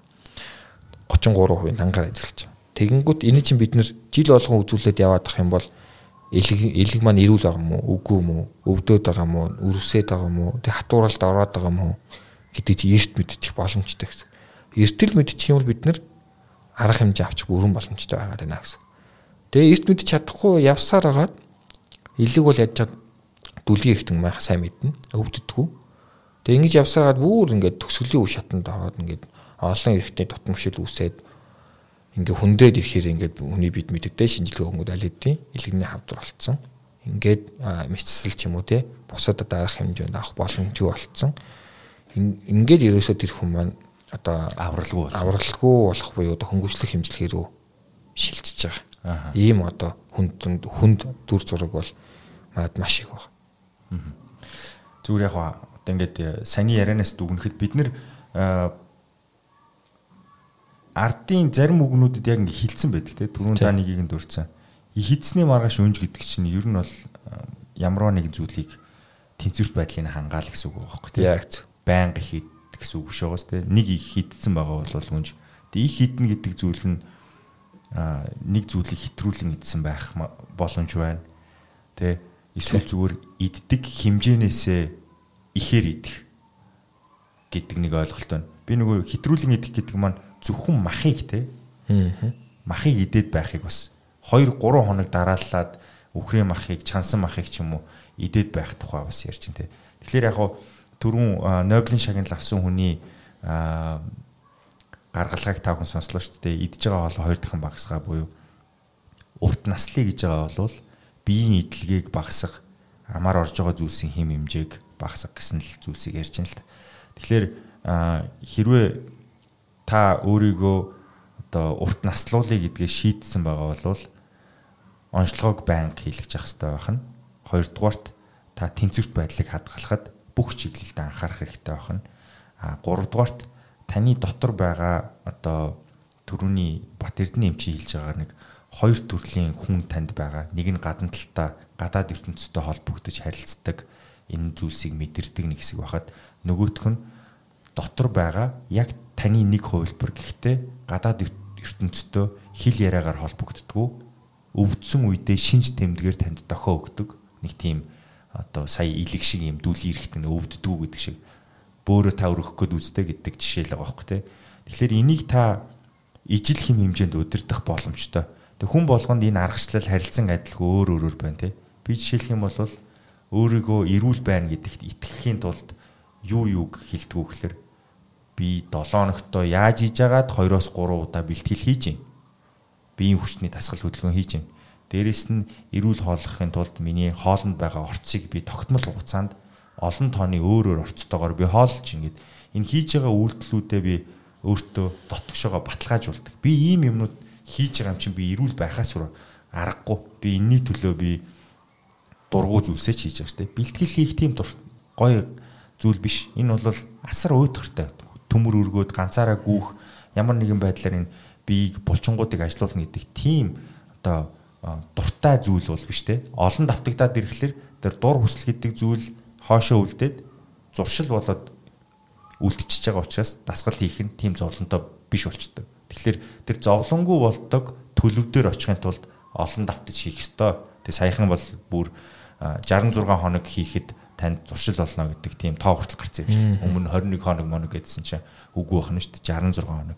Магадгүй олон үйлдэл бид нар давтдаг олон зүйл хийж байгаа учраас тэр хоногийн тоо хойшлсон ч үж магадгүй. Тэгэхээр бид нар аль болох олон хоногийг бид нар ардаа үлдээж ш тэр зуршил болох нэ гэд.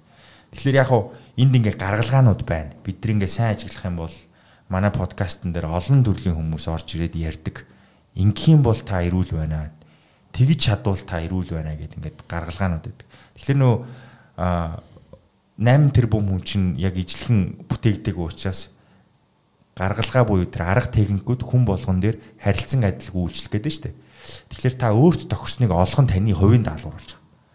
Аа дараагийн миний хүндхийг хүсэж байгаа, чиглэлийг хүсэж байгаа одоо зүйл бол бид нэр бодит амьдралын одоо туршлагууд дээрээс ингээд сонсхолоор илүү бидэрт ойлгоход илүү амар болдог те.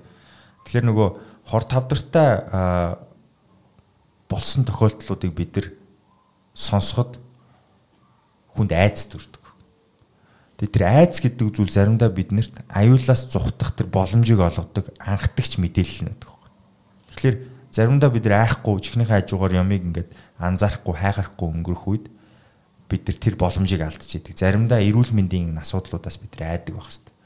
А гэхдээ байнга ай гэсэн үг ш. Тэнд бас нэг баланс явж байгаас би хор тавдартай болох юм байна. Угаасаа л энэ над дээр ирэх юм байна гэдгийг байн бодож явах нь угаасаа бүр танд хор тавдрыг нөгөө төр авчирна гэсэн. Тэгэхээр энийг нөгөө энэ айх гэдэг сэтлийг юугаар ашиглаасаа гэдэг байгаа вэ гэхээр за ийм юм чинь би бэлтгэл хий. Одоо нөгөө хоолндоо өөрчлөлт оруулах их зэрэг үйлдэлүүд рүү чиглүүлээсэ гэж үсэж байгаа байхгүй. Тэгэхээр би Батэрдны эмчээс дараагийн асуухыг хүсэж байгаа зүйл нь энтэй холбоотой кейс бодит кейс те хор тавдартай холбоотой бодит кейс. За одоо надад яг надад тохиолдож исэн одоо миний туршлаганд тохиолдож исэн нэг хоёр бодит кейс яриа л да. За эхнийх нь бол их харамсалтай. Залуухан одоо 18 19 настай залуухан залуу. Аа цусны хот тавдар. За цусны хот тавдар ингээд дотор олон төрлөөтэй байгаа. За тэрний одоо хүнд хортой хурдан явцтай төрлөн гэсэн үг. За энэ юу болсон бэ детальсаад ярэ. Юу болсон бэ гэхээр шалтгааллах энэ яагаад энэ хавцад тусч байгаа гэдэг нь шалтгаан хайж байгаа байхгүй. Тэгэнгүүт тэр залуу амьдралын юм аяг байсан багт. Тэр залуу өөрөө ингээд олон хоног нойргүй тэ? За нойргүй дээрээс нь ингээд 10 жилээ төгсчөөд тэгээд төгссөн яах вэ? Хүмүүс шавууд нь уу байр найргиц ингээд хорц уршлууд их хэрэгэлтэн тэр нь гол нь шүн ингээд нойргүй шүн нойргүй яваад. Залуу болохоор ч мэддэхгүй шүү дээ. Нөгөө биеийн тохиохгүй мэддэхгүй залуу насныхаа югаар ингээд нойргүй явж байгаа чинь тэр ингээд нэг хөөс биеинд нь мэддэхгүй зүгээр яваад. Дээрээс нэг хорц орчлоод хэрэглэнэ дээрээс нь бид нар чинь ямар их юм эрсдэлт хүчин зүйл ихтэй орчинд амьдарч байгаа байл орчны бохирдол байна агаарын бохирдол байна за бүдээ одоо хоол хоол хүнс байна хөрсний бохирдол байна тий бүү ярих юм бол ингээд хот жилдээс болоод энэ хот жилтийн стресс байна. Маш олон ийм одоо өвчин үүсгэх ганц хавдарч энэ өвчин үүсгэх эрсдэлт нөхцөл амьдарч байна. Дээрээс нь тэрэн дээрээсээ бүр ингээд бид маш их хэмжээний ачаал авчиж. За ингээд гинт онцлогдож байгаа. За онцлогдоо яаж онцлогдсон бэ гэхээр гадагшаа явсан юм л да. Сурах гад 10 жил төгссөн оюутан болоод сурах гад гадагшаа явсан байна. За ингээд гадагшаа явсан чинь а ер нь яг гадаадд очиод ерөөсөө ингээд хамаамаас тус гараад мэдгдсэн байгаа тоххой агаан даалт малт солигдоод өрсөлдөөд яг шууд ингээ мэдгдсэн баг. За ингээ шинж тэмдэг ингээ үзүүлсэн чинь яг тэр гадаадд очиж үзүүлсэн чинь яасан бэ гэхээр цусны авдар байна. Окей. Хамгийн хүнд хортой, хурдан явцтай ийм одоо амьжтай төрөл нь байна. За ингээд амар олон энэ дунд аим маш их зүзүүл үсэж байна. Арга гэрт нь. Тэгээ маш их одоо мөнгөөр тий маш их мөнгөөр 100 мянга 500 мянган доллар магадгүй те маш их мөнгөөр тэр залууд хими имчилгээ хийж байгаа. Одоо удаан хугацаа зарцуулж байгаа. Гэр бүл нь бүр бүх зүйлээ тавьж одоо бүх зүйлээ дэнжин тавьж агаад тэр залуу хүүхдийг босгоод ирнэ. Энэ бол хууль бид бус хинж тэгнэ тэгдэг. За ингээ босгоод ирэнгүүт тэр залуу ингээ нэгдүгээр хамгийн сайн юм босоод ирчихэж байгаа тий. Окей бүгдээрээ за босоод ирлээ. Окей. Хавдраа даван дуулцлаа. Даван дуулцлаа гэсэн. За энэ даван дуулчлаа гэдэг нь буцаад өмнөх тусаагүй юу л байсан шиг гэсэн үг биш байхгүй юу? Энийг сайн анхаарах хэрэгтэй. Маш олон дэглэмүүд, маш олон хязгаарлалтууд амьдралын чанарт нь гараад ирж байгаа. Тэр залуугийн хувьд те. Тэрийг ойлгоод яг тэрийг биелүүлж иж тэр хүн чинь цаашдаа одоо амьдралын чанартаагаар олон жил амьдрах гэдэг нь шүү дээ. Тэрийг биелүүлэхгүй бол хүндрэх гээд байна гэсэн үг. дахигаа ч юм уу бүр тий дахилт өгөхгүй ч бүр ингээд би өндрөх гээд байна. А гэтэл яасан бэ гэхээр ингээд бүр даван тулсан дараа шүү. Даван тулсан дараа ерөөсөө л тэр дэглэмүүдийг тэр одоо жимүүдийг бариагүй учраас энгийн нэг ханаад тусаад ханаад нь хүндрээд за камерит болоод камерын хөндөө өрсөл монголчууд камерит гэж мэднэ. Ингээд тэр өрслөө өрсөл нь хүндрээд тэр өрслийг давж гараагүй байхгүй. Хамгийн харамсалтай. За ингээд юу үлдэж байна? Ар гэрт нь гол нь юу үлдэж байна гэхээр хор тавдраар нас ороогүй шүү дээ. Яг зөв. Яг зөв. Хор тавдраар нас ороогүй. Тэр хүний бие чинь ингээд тэрийг давн туусныхаа дараа тийм маш их тэр хими имчилгээ хийлгээд ямар ч байсан тэр хот одоо даваад гарч даваад гарсны дараа тэр хүний бие чинь маш имзэг байгаа гэсэн хамгийн ингээд ийм имзэг байгаа учраас л тэр хүнд маш их дэглэм байгаад байгаа шүү дээ маш их дэглэм байгаад маш их хязгаарлалтууд байгаа. Энийг биелүүлж ээж тодорхой хугацаанд удаан хугацаанд явж ээж би чинь нэг эргэж жоохон чанарчих гад байна. Эргэж жоохон чадвартай болох гээд. А гэтэл а одоо тгийгүү гэх юм одоо тэр дэглэмүүдийг баримтлаагүй үүднээс хүндрэл өгөөд байна. Ингээд одоо яг хавдрын хүндрэл биш. Зүгээр энгийн ханаа тусаад тэрнийхээ одоо үрсэл нь ихсээд а камерит болоод улам өндрээд ингээд энэ үрслээ одоо давж гарахгүйгээр ханаасаа алдчих юм харамсалтай зүйл болж байгаа байхгүй. Одоо энэ ар гэрт нь юу үлдэж байна гэхээр нэгдүгээрт маш их харамсал үүсэж байгаа. Маш их харамсал үүсэж 19 настай 18 настай тэр залууг халтцсан том орон зай үлдэж байгаа. Хоёрдугаарх нь тэр залуу чинь босгоод ирсэн гэр бүл байхгүй юу? Тэ? Тэр одоо хавдраас босгоод ирсэн гэр бүл. Тэгтэл тэр гэр бүл чинь өчнөө юм аа одоо цаг хугацаа хөрөнгө сэтгэл бүх юм аа дэнчин тавиад тэр залуу босгоод ирсэн гэтэл алдчихж байгаа. Энэ одоо зүйл нь энэ хоёр том зүйл ар гэрт нь үлдчихэж байгаа. Энэ нь юу хэлээд байгаа юм бэ? Одоогийн залуучуудыг ингээд энийг ярьж байгаа бол юу юунд анхаарах вэ гэхээр орчин үеч одоо ингээд дэлгэцэн амралттай болцсон тий. Үдж байгаа хүмүүст хэлэхэд та бас шинэ унтж гин үү? Унтах унтах гэд биологийн хамгийн том хэрэгцээ байгаа шүү дээ. Таны бие махбод амарч явах хэвээр, эсүүд ч амарч явах хэвээр, мэдрэлийн систем ч амарч явах хэвээр. Унтах гэд хамгийн том ядраадаггүй одоо хүнийг ядраахгүй цаашаа олон жил амьдруулдаг хамгийн том одоо энэ бод одоо унт бодис солилцоол гэсэн үг нь унтах энэ дийлэн байгаа шүү дээ. Та унтж гин үү үгүй өөрөөсөө асуу. Тэ дэлгэцэн амралтай өдөр болго ингээл 10 минут 10 минутаар унтах цагаасаа хомсолсоор байгаад нойрны дутагдалд орчиж гин үү. Энэ бол таны хамгийн том эсдэл ч дээ. Таны бие махбод ядарч гин гэсэн үг энэ. Гэтэл унтахгүй явна гэдэг чинь хүн хамгийн том хэрэгцээг авахгүй яваад таны бие махбод өгтлээ ядарч байгаа шүү дээ. Маргааш нь унтахгүй маргааш нь бол мэдрэлийн систем, булчингийн систем, хоол боловсруулалт олон зүйл яах нь ядраад яваад. Энэ ядраад байгаа гэдэг чинь таныг энэ хүнд өвчин тус хамгийн том зүйлүүд түлхээд байгаа. Гэтэл би сая хэлсэндээ бид нар чи ямар орчин нөхцөл амьдарч байгаа бол Улаанбаатар иргэд. Энэ орчин нөхцлүүд чинь ядж байгаа. За нэг Английн иргэдээ зогсож байгаа бодъё л хүн. Өвч хүнд өвчин тусах гад. Тэгвэл араас нь түлхээд байгаа байхгүй нэг орчин нөхцлүүд чинь энэ одоо хөрсний богтол агарын богтол те одоо энэ бүх зүйл араас нь түлхээд байгаа. За тэгэхээр тэр хангалт руу унахгүй яваад яваад ингээд чигээрээ яваад ах боломж чинь та өөр байхгүй. Гэтэл бүр унах гад яах нь одоо ингээд унах уу байх уу гэд одоо англиасаа зүгдэж байгаа юм шиг нойргүй яваад идэх те. Одоо шүн юм идээд идэх ч юм уу. Энэ бүх зүйл чинь яг танаа шилтгаалаад байна. Өөрөө шилтгаалаад. Энийг одоо маш сайн анхаарах. Хэрвээ та тэгж байгаа бол эрсдэлтэй байна л гэсэн үг шүү дээ. Өндөр эрсдэлтэй байна гэсэн үг. Ийм учраас шинжилгээ хэлгээрээ. Өндөр эрсдэлтэй хамж эхлээд эрт илүүлээд үзэж шинжилгээгээр үзчихэ. Биний бие яхад ямар байгаа. Тэрийг илрүүлчих. Энийг илрүүлэхийн тулд хамгийн сайн илрүүлэх юм чинь бидний оруулаад ирлээ шүү. Дэлхийгээс аваад ирлээ. Шинэ технологийн, шинэ инновацийн яг дэлхийдээ өнөөдөр 23 оны одоо яг энэ өнөөдөр алхачаа өдөртэй хамт яг аваад ирлээ. Тийм учраас та үзүүлээрээ За би залуу юм чи гайгүй гэж бити бодоорой. Танд ийм эрсдлүүд байгаа бол та үзүүлээрэй гэсэн үг.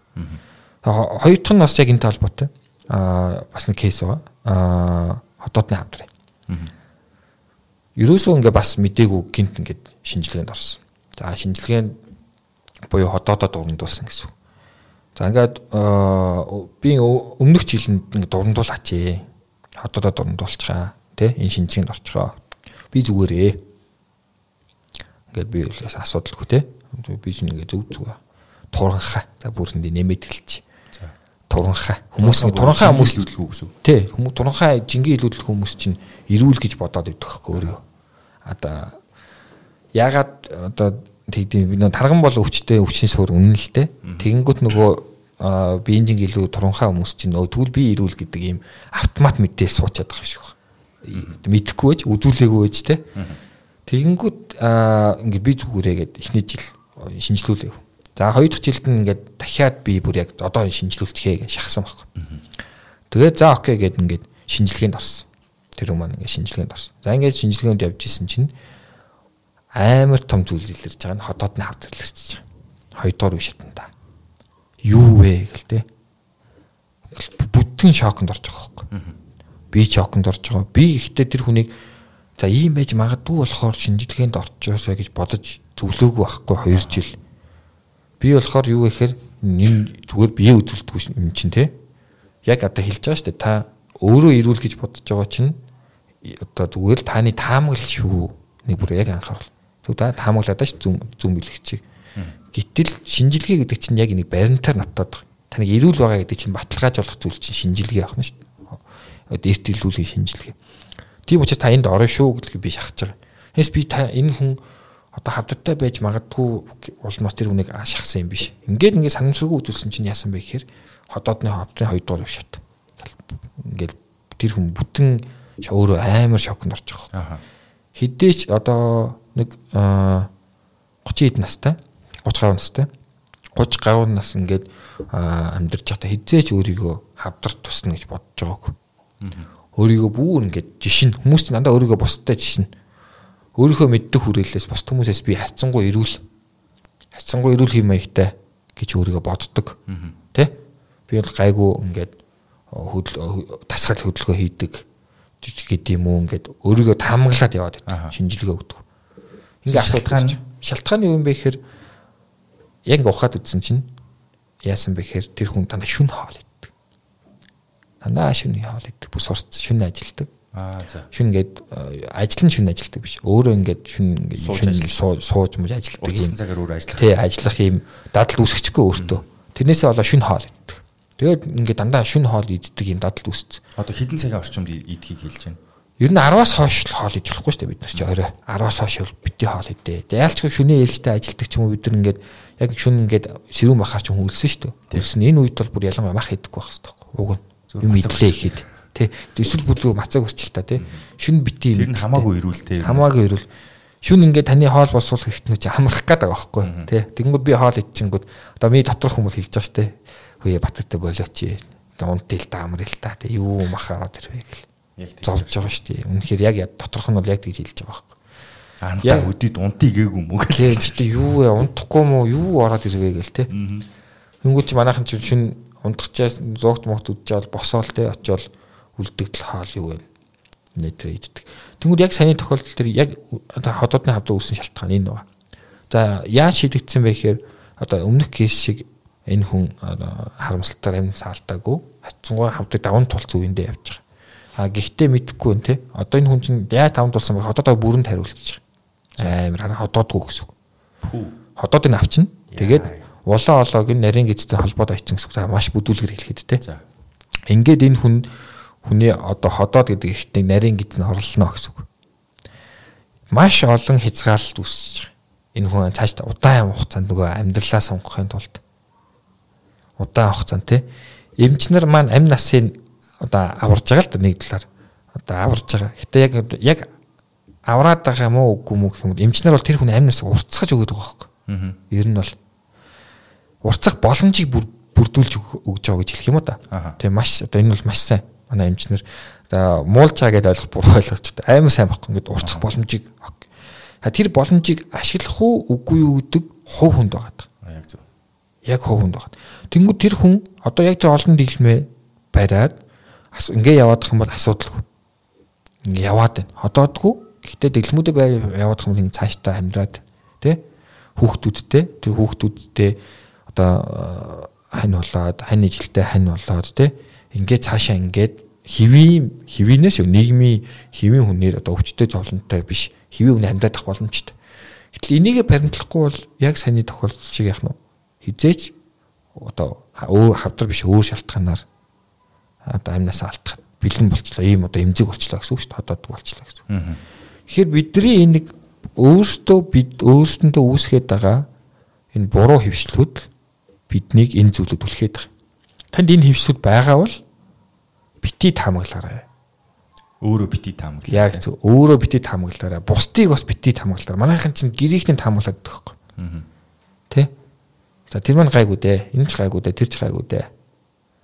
Одоо жоохон за энэ маань жоохон би нүвддэг юм. Нэгийг аяа тэнгэ бусдыгаа өөрийгөө амар их таамагладаг те. Би бол зүгээрээ гайгүй гэл. Ингэж явж байгаа манай эрчүүд чинь 50% 60 хүрэхгүй байгаа шүү дээ. Монгол эрчүүд ээ гайгүй дээ. Таамаглаад байгаа. Тэгээ манай чи өөрийгөө таамаглаад байгаа. Бити таамаглаад та шинжилгээ өг. Та эрт илрүүл. Бие үзүүл. Таны бид юу болж байгааг мэдэхгүй шүү дээ. Таны бид 2 см-тэй хавдар ургацсан байгаа ч юм. Тэгээ одоо хавдаг дөрвөн үе шаттай. 1 2 3 4 гээд ерөнхийдөө. За 1 2 дугаар үе шаттай чи эрт үе гэж нэлээд байгаа. 3 дугаар нь хожуу үе гэж нэлээд байгаа. Хожуу үе шатанд орчих юм бол 5 жил амьдрах магадлал 24 хүнтэй гэсэн судалгаагаар. За эрт үе шатанд бол бид нэр илрүүлээд авчих юм бол хавдрыг яах вэ гэхээр 94% нь эмчлэл 100% эмчлэх юм боломж байгаа байхгүй. Аа. Ийм амин ялгатай. 94-өөс 24 лөө.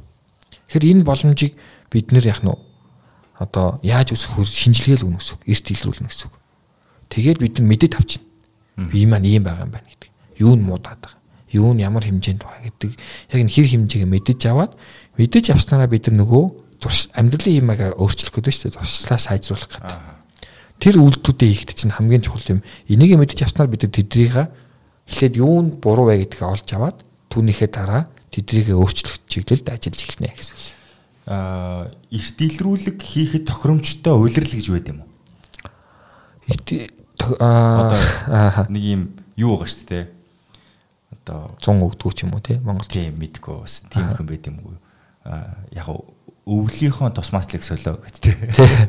Тэгэнгүүтээ хавар олонгот бас нэг э, тосмааслаа сольж мал. Нэг сервис хийдэг машинд аха. Тийм тэрэн шиг зүгээр яг хүний биеийн одоо онцлогоод хийлгэхэд тохиромжтой уйлрал гэвэл одоо аль уйлралыг сонгох хэрэгтэй бол.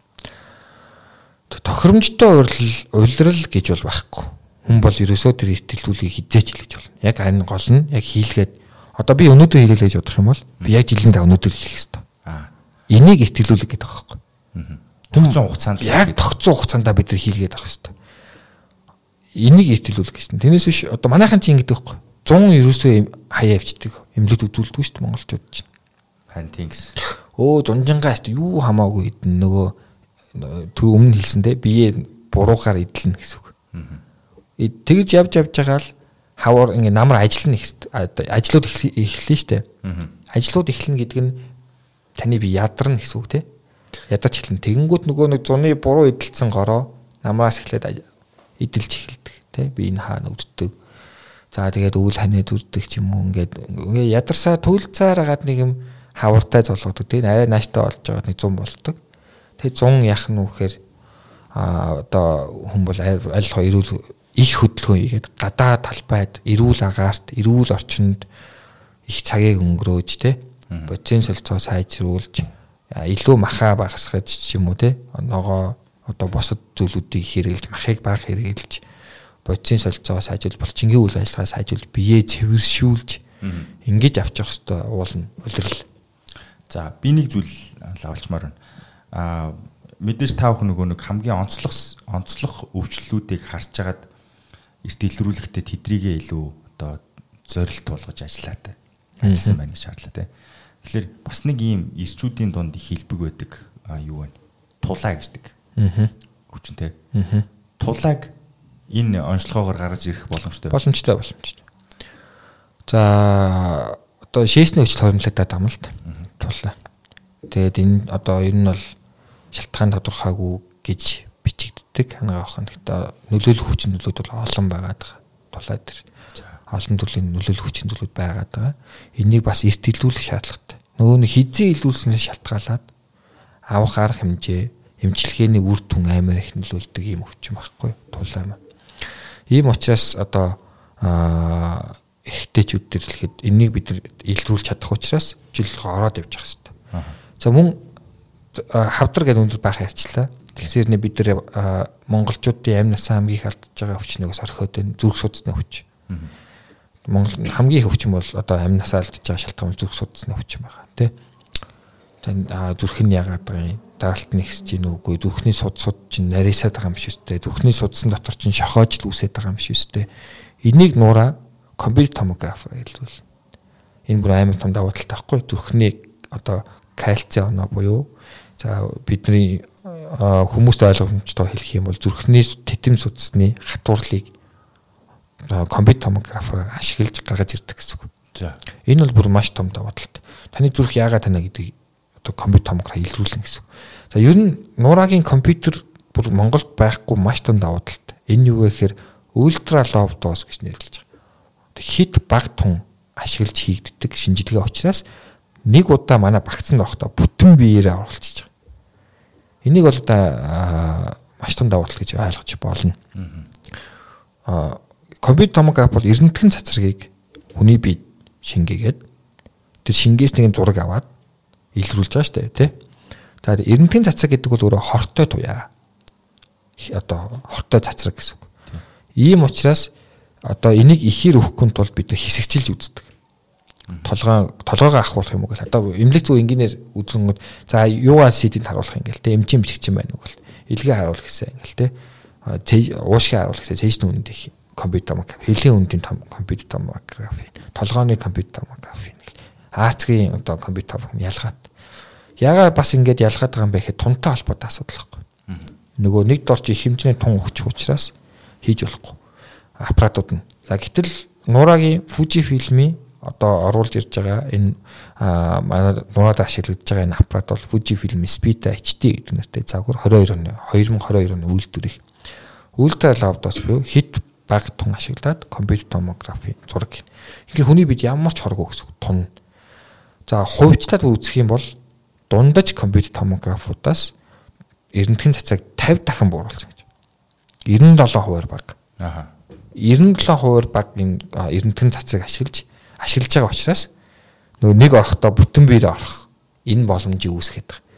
Тэгэхээр бүтэн биеэр компьютер томгот ороод за энэ гарч ирсэн нөгөө нэг одоо дүгнэлт зургууд байгаа шүү дээ. Энэ зургуудыг энэ хиймэл оюун ухаан дүгнэнэ. За хиймэл оюун ухаан яаж дүгнээд байгаа юм бэ гэдэг одоо их товчон тайлбарлаж. Эхлээд хиймэл оюун ухаан одоо өөрөө чи үзлээ гэж да компьютер томгот оруулчлаа бүтэн бие гаргаад ирэнгүүт хиймэл оюун ухаан хэвийн антомтой харьцуулна Одоо хүний биеийн хэвийн антом гэдээ байгаа ш гаргаад ирсэн. За эхлээд бүх юм эргэтнүүд шүүн хэвийн антомд харьцуулна энэ томорцсон юм байна уу, илүү юм байна уу, үгүй юу гэдэг. За ингээ гаргаад ихний дүнэлт. Хоёр дахь нь юу вэ гэхээр одоо нураа дээр ашиглагдж байгаа Рейли гэдэг нэртэй хиймэл оюухан Fuji фильм өгүүлдэг. Энэ анагаах хүний салбар тэргүүлэгч яадаг дэлхийд. Яагаад тэргүүлэгч гэдэг юм бэ гэхээр 50 мянган хүний датан дээр суралцаад ийм маш сайн хөгжсөн ийм одоо химэл оюухан байхгүй өөрөө. Ийм учраас хоёр дахь шатал нь тэр өөрийнхөө 50 мянган хүний даатанд суралцсан мэдлэгээрээ гаргаж ирдэг. Яг өөрчлөлтүүдээ бүгдийг гаргаж ирнэ. Нэгээс нэг юу ч одоо үлдээхгүй гаргаж ирнэ. Энэ хоёр шатлын дараа таны бие бийд байгаа бүх одоо өөрчлөлттэй асуудлууд бүгд өнгөөр ялгадаад гараад ирэх. Тэгээ бүр байшилтаа бүх юм тодорхой ингэ гараад ирнэ. Энэ гаргаж ирсэн дүгнэлтэд эмчид өгчөж байгаа юм. За энэ хүний бие ийм байх шүү. Тэгээ бүх юм асуудалгүй асуудалгүй байна. Асуудалтай бол энд энд ийм асуудал бүгдийг нэрэлт гаргаад ирж байгаа гэсэн. Энэ нь одоо хамгийн гол давуу тал гэсэн үг байна. За. Тэгэхээр нөгөө онцлогоо хийгдээд мэдээж тэндээс гарч ирж байгаа дүгнэлтүүд дээрээс мэдээж маш бага эндэгдэл илрээсэ тий миний одоо хүсэж байгаа зүйл а гэхдээ ямар нэгэн байдлаар тухайн хүний биед нь эрүүл мэндийн асуудал байна. Яаралтай тусламж үйлчилгээ авах шаардлагатай боллоо гэдгийг та бүхэн мэдмэгц тэр хүнд ямар нэгэн байдлаар дараагийн шатны хийх ёстой үйлдэлүүдийг нь санал болгох уу. Тэндээс ер нь нурагийн одоо үйлдэл онцлогооноос гадна хаа хүртэл тэр хүнтэйгээ хамааралтай байх. Оо яг. Аа энэ бас нэг том давуу тал гэсэн үг. Аа үзэж байгаа хүмүүс за эмнэлгийн мэрэгчлэтнүүд үү эмнэлгүүд байх юм бол нураа бол хин нэг имлэгтэй өрсөлдөх гэж гаргаж ирж байгаа зүйл огт биш аахгүй. Нурааг Монголын бүх имлэгтэй хамтран ажиллана. Яаж хамтран ажиллах вэ? Бид нар ингээд оншилж чинь гаргаад ирнэ. Гаргаж ирэнгуудаа өө та ийм гацлаа шүү. Баяртай гэх процесс огт биш байна шүү нураа. Гаргаад ирэнгүүт тэр хүн имжлэгдээд ирүүл болох тий. Тэгэхээр дахиад цаашдаа хяналт амьдралын эрүүл хэв маяг гэд бүх зүйлд бүрэн чиглүүлэг өгөх. Нуураа. Ийм учраас бид нар ялчгүй нэгдүгээр дотоодынхон бүх том юмлуудтай бүх юмлуудтай хамтран ажиллана. За муу кейсийг ярил дахиад муу юм нэр. За яг саний ярьсан гэдэг нэг хавдар илэрчлээ. Тэ? За баг илэрсэ гэж бид бодож байгаа. Гэтэ илэрчлээ. Хавдар илэрчих юм бол яах юм бэ гэхээр хавдар сүлэн үнцийн төргөө яваа гэхгүй байна шүү дээ. Бид нар хавдар илэрчлээ. Бид нар дотоодоо яаж шийдвэрлэх боломж байна уу байхгүй юу? Хавдар судлалын одоо үндэсний төвтөгөө хамтраад нураа маа тэр ийм ийм хамтран илэрлээ. Тэ? Илүү наривчлсан ямар шинжилгээ хийх үү? Ямар шинжилгээнд байна? Эсийн шинжилгээ хавдрын эцсийн оншиг ер нь эсийн шинжилгээ буюу гистогон шинжилгээ тавьдаг хаач. За яаж хэлэх үү? Оншиг батлаа. Ямар эмчилгээний арга техник байна? Монголтой эмчилэх ямар боломж байна? Энэ бүх зүйлд нь тухайн одоо одоо үйлчлүүлсэн хүнээ бид нэр бүрэн чиглүүлнэ гэсэн үг. Монголд. За гадагшаа яах юм бэ гэхээр одоо гадаад улс руу бид нар тийм нураад хийсэн шинжилгээг шууд явуулаад одоо манай одоо хамтран ажиллах гэрээ байгуулсан гадны эмнэлэгтэйгээ энэ энэ хүнд ийм юм байна. Нэгдүгürt энэ нэг хаа нэмжлэг. Аа гадаад ч гэсэн эмнэлэг одоо улс болгон онцлогтой эмнэлэг болгон чадна одоо чадна гэхээс илүү хийдэг чиглэлийн эмнэлэг нь гэж тустай байдаг. Хүмүүсээс энийг амар сайн ойлгох хэрэгтэй. Мэргэсэн. Мэргэсэн гэсэн үг. Манай Монгол ч гэсэн одоо манай Монголын хавдар судлалын үндэсний төвгөө жишээ авал тавдар ярьж байгаа учраас маш сайн би бол энийг бүр тодцож хэлмээр нэмжлэгээ мэдсэл талдаа. Юусоо бид нар муу байгаа юм биш. Зүгээр маш их тохиолдолд байгаа. Ачаалаад дийлэхгүй баг. Тэ? хангамж муу байгаа гэдэг. Нөгөө нийгмийн талынхын зүйлүүд нь муу байгаа. Тэрнээс биш тэнд байгаа эмч мэрэгчлэлтэнгүүд үнэхээр сайн судалж суралцж ажиллаж гин.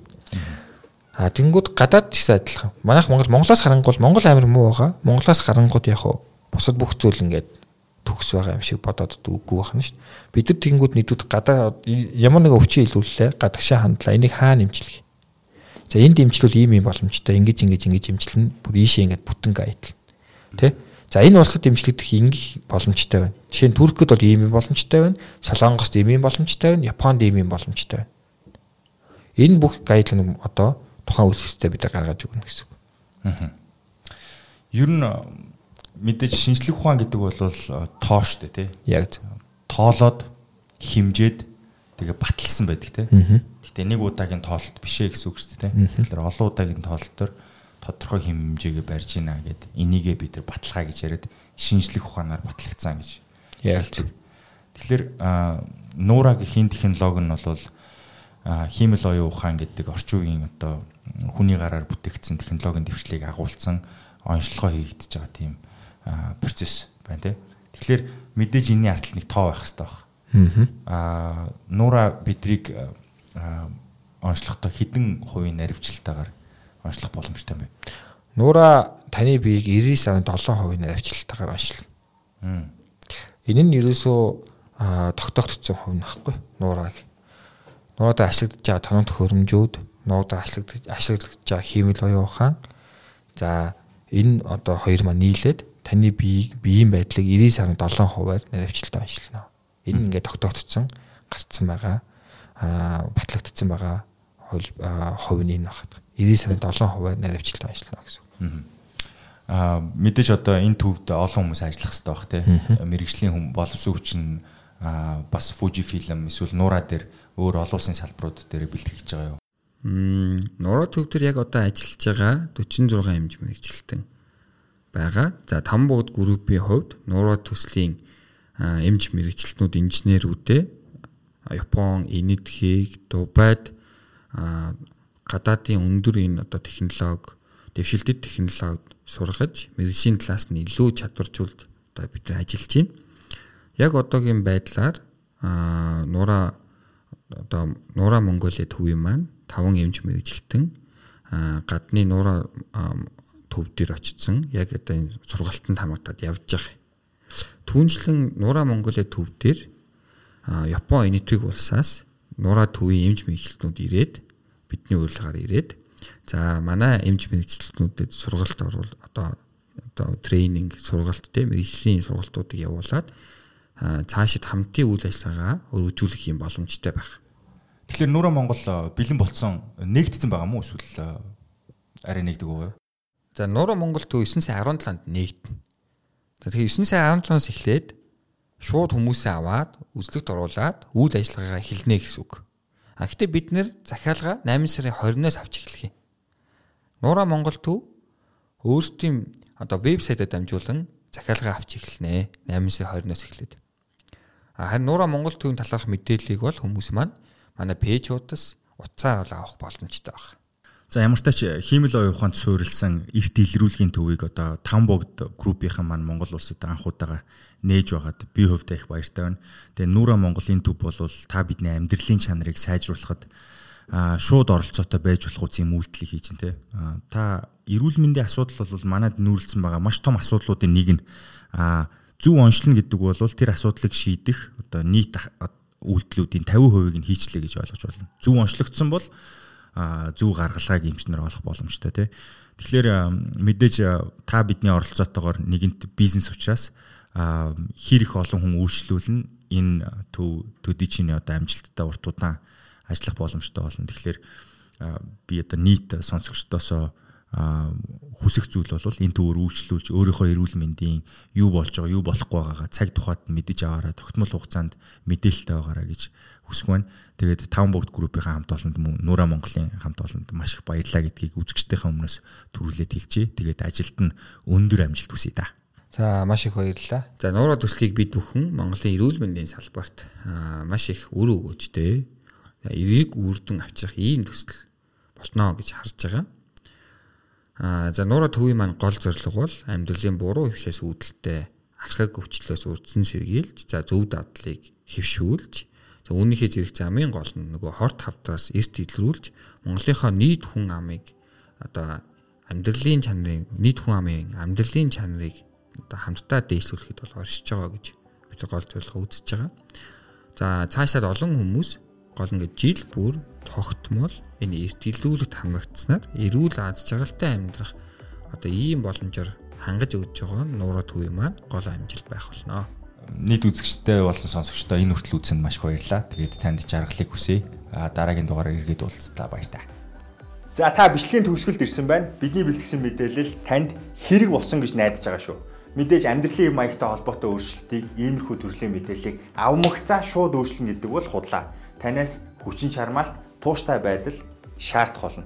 За тууштай байдал гэснээс бидний бэлтэж байгаа мэдээ мэдээллийг цаашдаа үргэлж авахыг хүсэж байгаа бол манай YouTube пост-д заавал subscribe дараарай. Хажуу талд нь байгаа хонхыг дарчих юм бол орж байгаа мэдээлэл цаг тухайд нь танд notification хэлбэрээр очих болно. Тэгээд хизээ орон төдий та мэдээлэл авах боломжтой.